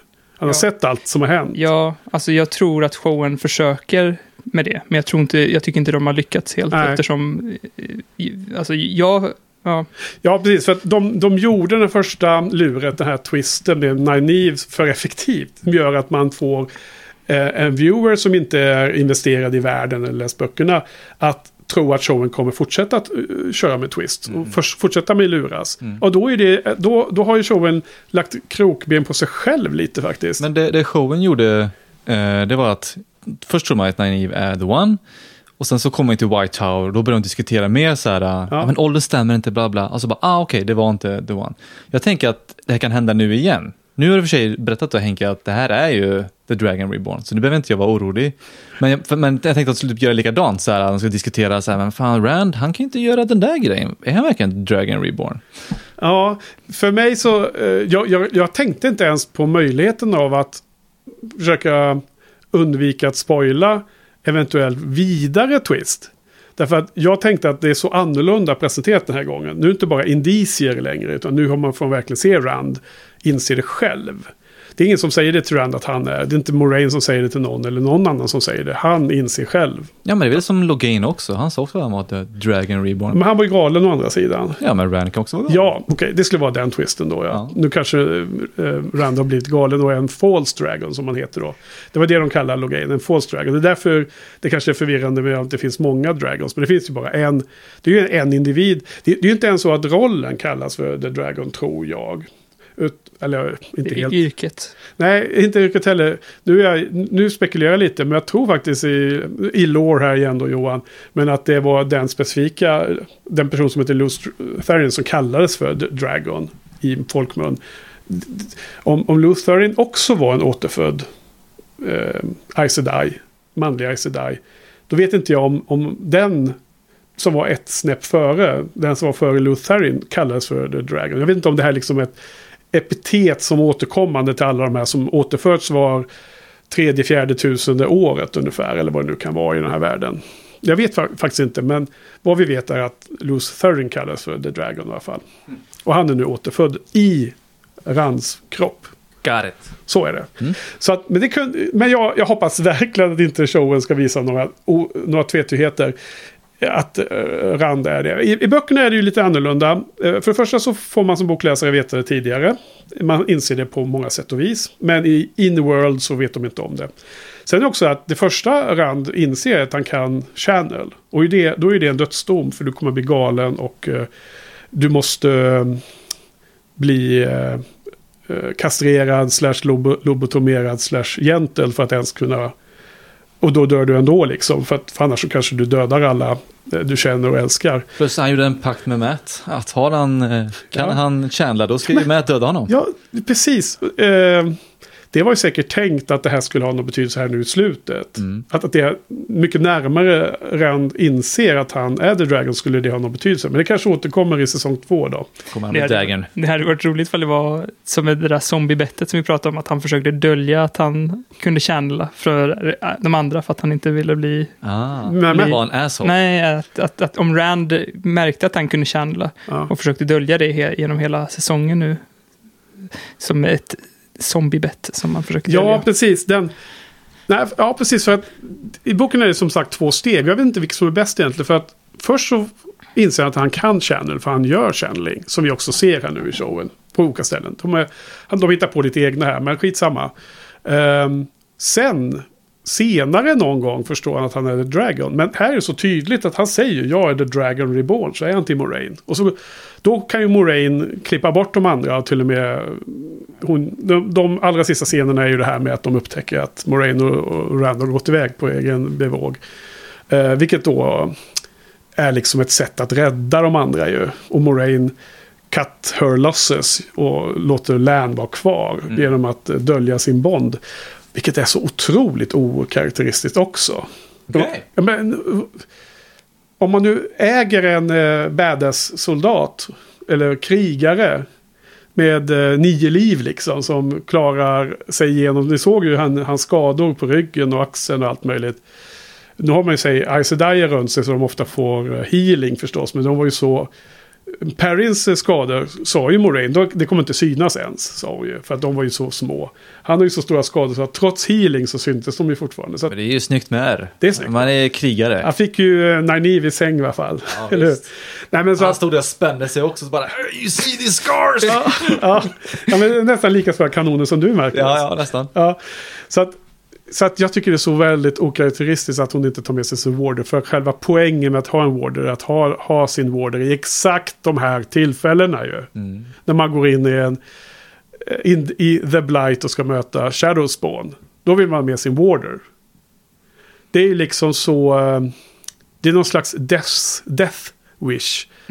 Eh, scen här men det är väl att, istället. eh, ja, jag antar att det har vänt på nu, att Moraine skyddar väl Land nu då? Men det, ja, antar jag. Men det, det är liksom som att eh, hon vet eh, helt säkert att det inte går att överleva. Nej, men så, så tänker jag också. Ja, Det, det... och hur kan hon veta det då? För hon är fucking Moraine. Nej, nej, hon, nej, hon kan inte veta sånt. Hon är som Batman, bara vet allting. Jag menar, eh, ja, jag tycker det är lite strange.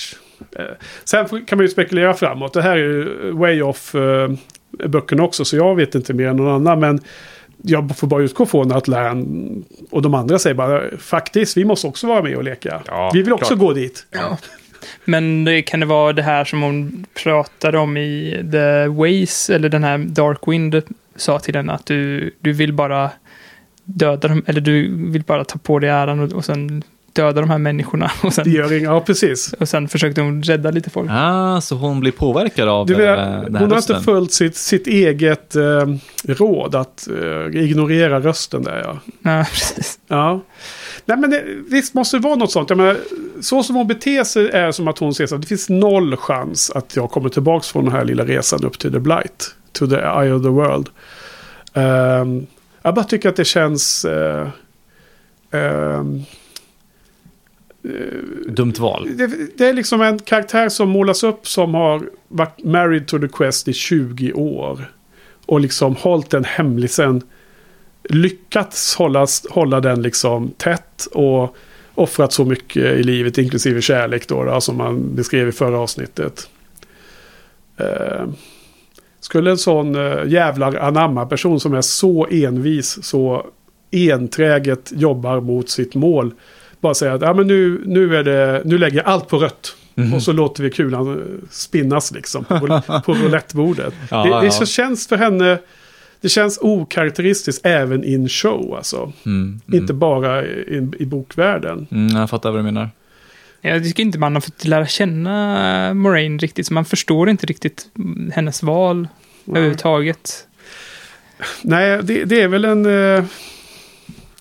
Det, det, det, det, det, alltså, om vi börjar komma in på eh, avrundning här, sammanfattning. Alltså det, det kan man kanske redan nu se att för de här åtta avsnitten i säsong ett så har man alltså valt att lägga femman och sexan på saker som har väldigt liten eh, screen time i böckerna. Det ena är ju Steppins sorg och självmord efter att eh, hans Aes dog. Och det här sker ju, det här är inte ens med i böckerna. Det omnämns på en obskyr plats att den här gröna Aes dör. Och hans steppen är ju ännu mindre karaktär. Men man väljer att bygga, his- bygga världen där med eh, Warder och Aes eh, connection. Gör det som en slags... Eh, lyft upp det så mycket. Och sen i nästa avsnitt så är det väldigt mycket Aes politik i The White Tower. Och, och båda de här sakerna tycker jag man skulle ha implementerat i bakgrunden. I små detaljer runt kontexten. Och så skulle man fokusera på Moraine, Rand, Perrin, Matt, Egwene och Nynaeve. Ja, Så vill jag känna dem mycket bättre. Så att vi i det här läget förstår vad det innebär för, för Rand. mm. Ra- Rand. Ehm, förstår den här tyngden, det här berget han får på sig. Den här, eh, det här ansvaret, vad det betyder. Jag tycker att man har missat i den setupen. Man har fokuserat på andra setuper. ja, jag håller helt med dig. För Perrins självmord och den här politiken i White Tower har inte påverkat storyn så himla mycket egentligen. Nej, Hade man klippt bort det, då hade det inte liksom påverkat storyn eller Lan så himla mycket egentligen. Nej, och, och till exempel med politik mellan Sedai, där har man ju lätt kunnat eh, pytsa in lite här och där. Så här korta scener, det händer mycket. De möts i en korridor och hon och Leandrin håller på att jävlas med varandra. Och de gröna, är- och lite allians och sånt. Det är lätt att bygga världen med det. Bara genom att ha det som bi, biscener. Nu har man fokuserat, det som har gått in jättehårt för någon slags emotionell eh, depth här. Som den här sorgen runt Steppins självmord och Lance, hur han, hur han reagerar på det. Respektive den här Vissa politiken och Amyl, Amyl, Amylin Seat eh, och allting. Och sen då plus den här kärlekshistorien i vuxen ålder mellan Moraine och Soan som också är liksom är, de har lyft upp av någon skäl. Det är liksom, när man nu har en väldigt, väldigt intressant eh, story arc på den som är The Dragon Reborn. Så, då saknar man kanske lite payoff på den Ja, karaktärens det är inte lika mycket punch då. Ja, precis, det är det jag tror jag hamnar i till slut. Men sammanfattningsvis, vad tycker du? Ska du börja där som inledde? Eh, jag, jag, jag har inte så mycket mer att säga. Nej, faktiskt. men vad tyckte du då? Ehm, ja, det var väl som jag sa i början där. Det var mycket bra och mycket dåligt. Ja, ja det låter ändå ganska mixed då. då. Ja, Mixed bag. ja jag tror, jag tror att det kändes som att den här, eh, den här eh, triangeldramat hade, tog större plats än vad det gjorde. Bara för att jag inte... För att jag tyckte det var så jarring. Liksom. Mm. Så att eh, det kan, ja. Det blir, det blir nog, det känns som att jag har satt samma betyg på alla avsnitt. Men det blir väl sex, en sex av tio. Jag Mm. vet inte vad det betyder. Vad är sex? Är, när börjar betygen bli dåliga? Är det vid två eller? Fem är väl godkänt eller? Är fem godkänt? Okej. Medioker, liksom godkänt. Ja, det funkar precis, det. precis över godkänt. Ja. En sexa. Ja, eh, nej, jag har också sagt vad jag tycker. Jag tycker det är superbra inledning och superstark. Super, superstark avslutning. Och för mig är inte det här i mitten eh, så betydande i helhetsbilden på avsnittet. Och jag är ju också då, eh, för min egen skull då, som jag bekände i början, även om jag förstår att alla andra förstår detta så var det liksom, för mig är liksom en eh, eh, lite så här skönt att bara, bara konstatera för mig själv in i mitt eget huvud att nej, men nu ser jag bara den här showen utifrån hur pass bra Wheel of Time-känslor jag får. Alltså vilken, hur de här beatsen, hur de här eh, Eh, setupen och genomförandet av scenerna verkligen resonerar med, med min eh, kan- kanon i huvudet. Liksom. Och då är de här, den här app där, det här är ju som starkaste avsnittet. Eh, det var väldigt starkt femman, kommer jag ihåg, just för att det var så här, det var nästan så här allmän nostalgiskt att se miljöer man har sett. Nu var det liksom riktiga händelser som man verkligen sett fram emot att se. Och den här Cold Open, den finns ju inte beskrivet heller i böckerna. Så det är ju en sån här grej som folk bara velat se. Därför, precis som Winter Night, det här anfallet på The Two Rivers i första avsnittet. Det är också bara så här, man ser off-screen i böckerna som du nämnde Johan alldeles nyss. Man, man följer ju Rands lilla resa samtidigt den natten. Så att där är det väldigt, väldigt kul att showen plockar upp sådana här saker som, som fansen verkligen gått och trånat efter. Att se Rands mamma eh, och födseln och på Dragonmount och Tam och sådär liksom. Väldigt, jag tänkte lite på så här Conan eh, the Barbarian. Jag får mig att de, det är något liknande att Conan föds på slagfältet. Aha. Jag tänkte det var lite liknande. Ja, Det var en hint kanske, lite inspiration från eh, Conan. kan vara. Där ligger du i lä dock, med kanonerna. Okej. Mot Arnold. Nu gick du för Oh, långt. oh. Stepped over the li- lines. Alltså, Arnold är alltid Ja. the God, the man. Ja. Arnold is number uno. Ja, precis. Ehm, nej, men så att för mig, ja, jag tycker det är superbra. Ehm, för att ha balans i allting som vi mässar här så Fan vad jag stör mig på de här körerna i musiken. Och fan att de alltid ska vara med när det ska vara extra känslosamt. Och då börjar det komma någon jäkla man eller kvinnokör som tar mig ut ur scenen. Jag vill inte ha sång när det är musik som bara ska sätta stämning. Du känner att du blir manipulerad kanske? men- att, att, ja. nu, nu är det sorgset. Nu är det allvar. Ja, för, för, för mycket manipulerande filmmusik Mm. är ett problem i sig. Jag vet hur du menar. Men nu är det liksom ett lager ovanpå. Där det kommer in mänskliga röster. Medan man ser en, en scen. Det finns inga, det står, det, det är som i grekisk sån här teater. Där det står en sån här kör nere på teatern och sjunger saker och så är det liksom ett drama som ska spelas av skådespelarna. Det, det är inte så här utan det här är ju pålagt och jag gissar för att de ska liksom få det, till- det ska bli så här tuttinuttigt eh, fina scener och, och ska kräma på åt in i helvete för att förstärka känslorna. Eh, men jag stör mig på att det så tar mig ur. Jag, jag, vill inte, jag vill inte tänka på musiken i de scenerna. Jag vill liksom tänka på innehållet i scenen. Nej, jag håller helt med. Eh, jag tänker speciellt på scenen med Lärn när han beskriver hur hans familj eh, dör. Ja, Och då tänkte jag så här att det här...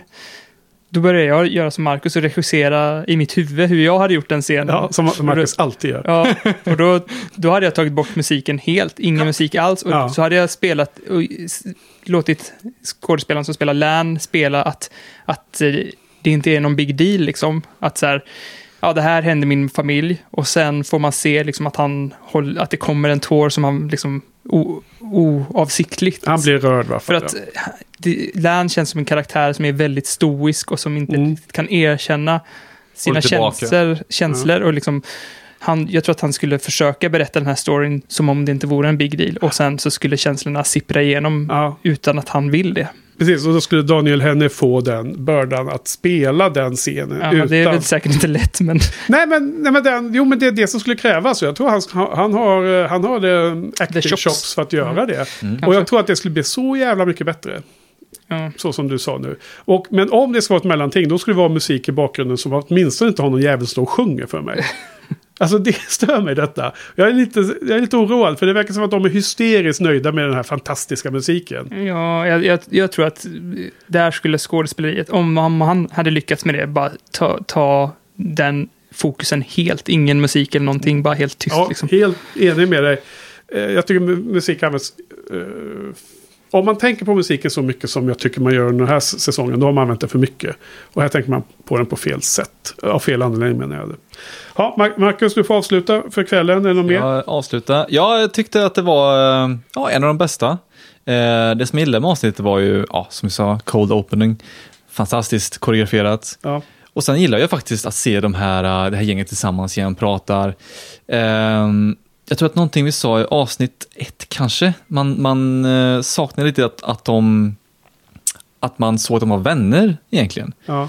Här fick jag verkligen bra känsla på att de var vänner. En, en rätt skön scen, det är när Egwene teasar Nynaeve, för att Nynaeve har ju eh, legat i Lans eh, ja. säng och hon kommer där så här, åh, det var en ganska fräsch säng den här, den har Ja. bäddat fint liksom. Ja, verkligen. Härlig scen. Så jag tyckte det var skitbra sådär. Och ehm, att, att de börjar sams och i mitten är de osams och i slut så är de sams. Jag gillar liksom den här dynamiken. Det kanske är lite Twilight, jag vet inte. Men jag gillar det ändå. Nej, men det, jag, jag håller helt med. Jag gillar också att de hänger ihop mycket mer. Vi har inte sagt det. Vi kanske... Vi ska inte bara hänga upp oss på de negativa sakerna. Jag menar, det, det, är, det är liksom... Det finns så mycket bra i det som man också kan prata om. Men på något sätt så känns det som att det, det är nästan det man förväntar sig. Det är det man, man önskar sig så, så, så mycket att det ska vara bra. Så att man, när man väl kommer upp till den nivån, då är det bara, ah, men nu är det som det ska vara. Men sen så har man de här dipparna emellan som man då, ja men det här kan vi prata om. För att det, det här blev inte så bra. Men det blir kanske fel balans då. För att vi, vi är alla nöjda i olika grad och i vissa fall väldigt nöjda. Och det kanske inte framkommer riktigt i snacket alltid. Men jag, jag tycker i alla fall att det är superhärligt när de hänger ihop. Och då, även om de håller på med lite teen, teen eh, love Det stories, eh, drama. Ja. Det, det är väl så med unga människor. Sen så tycker jag också, något som jag skrev upp och glömde säga för en stund sedan där. eh, Slut, när de till slut alla bara ställer upp på att vi måste göra det som måste göras så är det... ehm, jag tycker att det är liksom, det här är en av de här payofferna man får från den här scenen i avsnitt två när Moraine berättar storyn om deras hemland, Manetheren. Den här scenen som du, som du Marcus och jag tror även du Johan, men i alla fall du Marcus sa, ah, det var så tråkigt, de är ute och rider och så här, det var tråkigt. Jättelång scen. Och som Rafe Judkins verkligen har kämpat på mot cheferna att få behålla. Men där är det liksom, sätter upp många sådana här beats som kommer senare. Att jävla eh, fighting spirits i de här eh, barnen Mm. som vi får följa. Verkligen. De här ungdomarna, eller vi ska kalla det. Så att det vill jag se mer av och det här var bra. Alla bara, äh, men vi, vi, vi går dit då. Vi kanske inte dör. det kanske ordnar sig. Ja, men eh, vi får ju försöka i alla fall. Ja, men det är precis som den kungen och det folket. De flydde inte upp i, i bergen. De gick ut till den här vadet och stod och kämpade mot Trollocs tills det inte fanns några kvar. Det är liksom antingen eller, vilken väljer du liksom? Verkligen. Så att eh, jag tyckte det här var det bästa avsnittet. Yes. Eh, High five. High five. Eh, så jag säger eh, 2-5. 11 av 10. 20 av 10. Hade jag haft 10 tummar upp hade jag haft 10 tummar upp alltså. Ja, Eh, nej men Ja. eh, 7,5 av 10 där ja, någonstans. det Mm. glider uppåt. Mm. Ja, då ser vi fram emot ett spektakulär eh, sista avsnitt. Och det kommer ju om en vecka, eh, släpps det då på, på julafton. Och då kan vi säga direkt här då, då att på grund av lite eh, julresor bland poddarna här. Ja. Så kommer vi komma ut flera dagar senare än normalt sett. Men eftersom det är sista avsnittet så kanske inte det hela, hela... Det gör inte lika mycket för att det finns inget avsnitt vi måste hinna, hinna ut med podden inför. Så att eh, vi kommer ut med nästa poddavsnitt någon gång i mellandagarna. Mm, men ni har ju sju avsnitt att lyssna på, så om ni är uttråkade och Ja. och väntar på en avsnitt åtta, då har Ja. ni ju sju andra avsnitt där. Ja, och jag såg på Twitter också att folk började prata om ah, ska, ska, ska ni också se om alla sju avsnitten innan åttan? Kommer du göra det Henke? Jag vet inte, nej jag tror inte det. Eh, Om jag skulle bli förkyld här imorgon och bli liggande hemma, eh, stanna hemma från jobbet en hel vecka, då kanske man skulle ta Då sig tittar an. du på Arcane istället. Jag ligger efter med Ja. Hawkeye, så den måste jag se. Ja, och jag måste se Arcane också. Arcane, åh det är så bra! Det har, ni har övertygat mig, jag ska se den. Och Haw- Hawkeye måste jag också se ikapp på. Det är mycket julstämning i Hawkeye, sa, sa du Johan. Så den bör man se nu runt jul va? Ja, det är dumt att se den i januari. Efter 24 december så är det... Det är för sent. Då kan man skita i det. Ja, så därför. Men det är bara sex avsnitt va? Det är inte så många. Nej, jag vet faktiskt inte hur många avsnitt det är. Jag har inte sett. Nej, men den, den ser jag fram emot mycket. Live action, MCU, det blir bra. Vi ska se Spider-Man ikväll. Kommer Ja. det bli en Spider-Man-recension i eh, avsnitt åtta eller? Jag vet inte. Vi får se. Men eh, det tror jag för övrigt inte. Nu gick frågan över huvudet på mig. Jag tänkte på något annat. Nej, det blir det väl inte? Eller? Tycker du det? Jag tror att lyssnarna Ska vi, vill ha, ska vi veta. ha extra segment? Eh, så här, eh, after, after hours eller vad man säger på Filmspotting. Ja, jag vet inte. Ja. Eh, det, det får vi förhandla ikväll eh, över middagen. Ja, ja, jag ska få in några nibbar. Ja. Och så kommer du säga, ja för fan. Ja. Det var så du raggade upp mig till den här podden. När jag satt på din båt och drack lite öl. Ja. Hej Marcus, Va?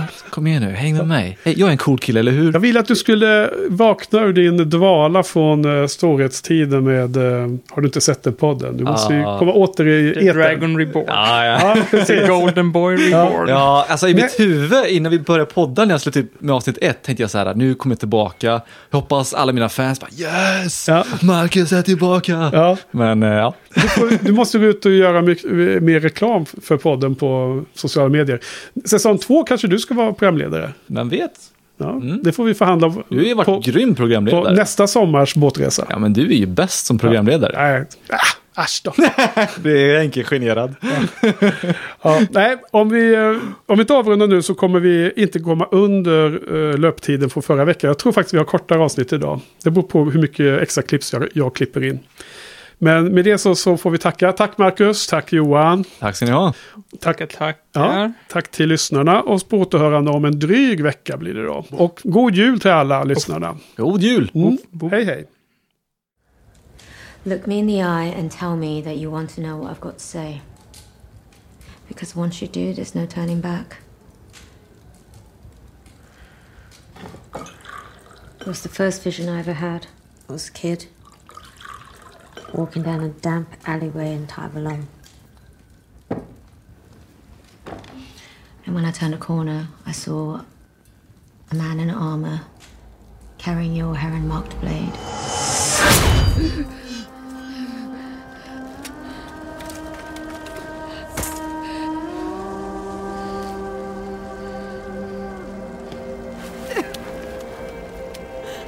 and when I looked at him,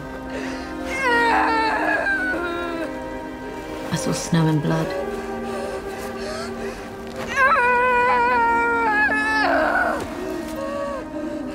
I saw a baby born on the slopes of Dragon Mount.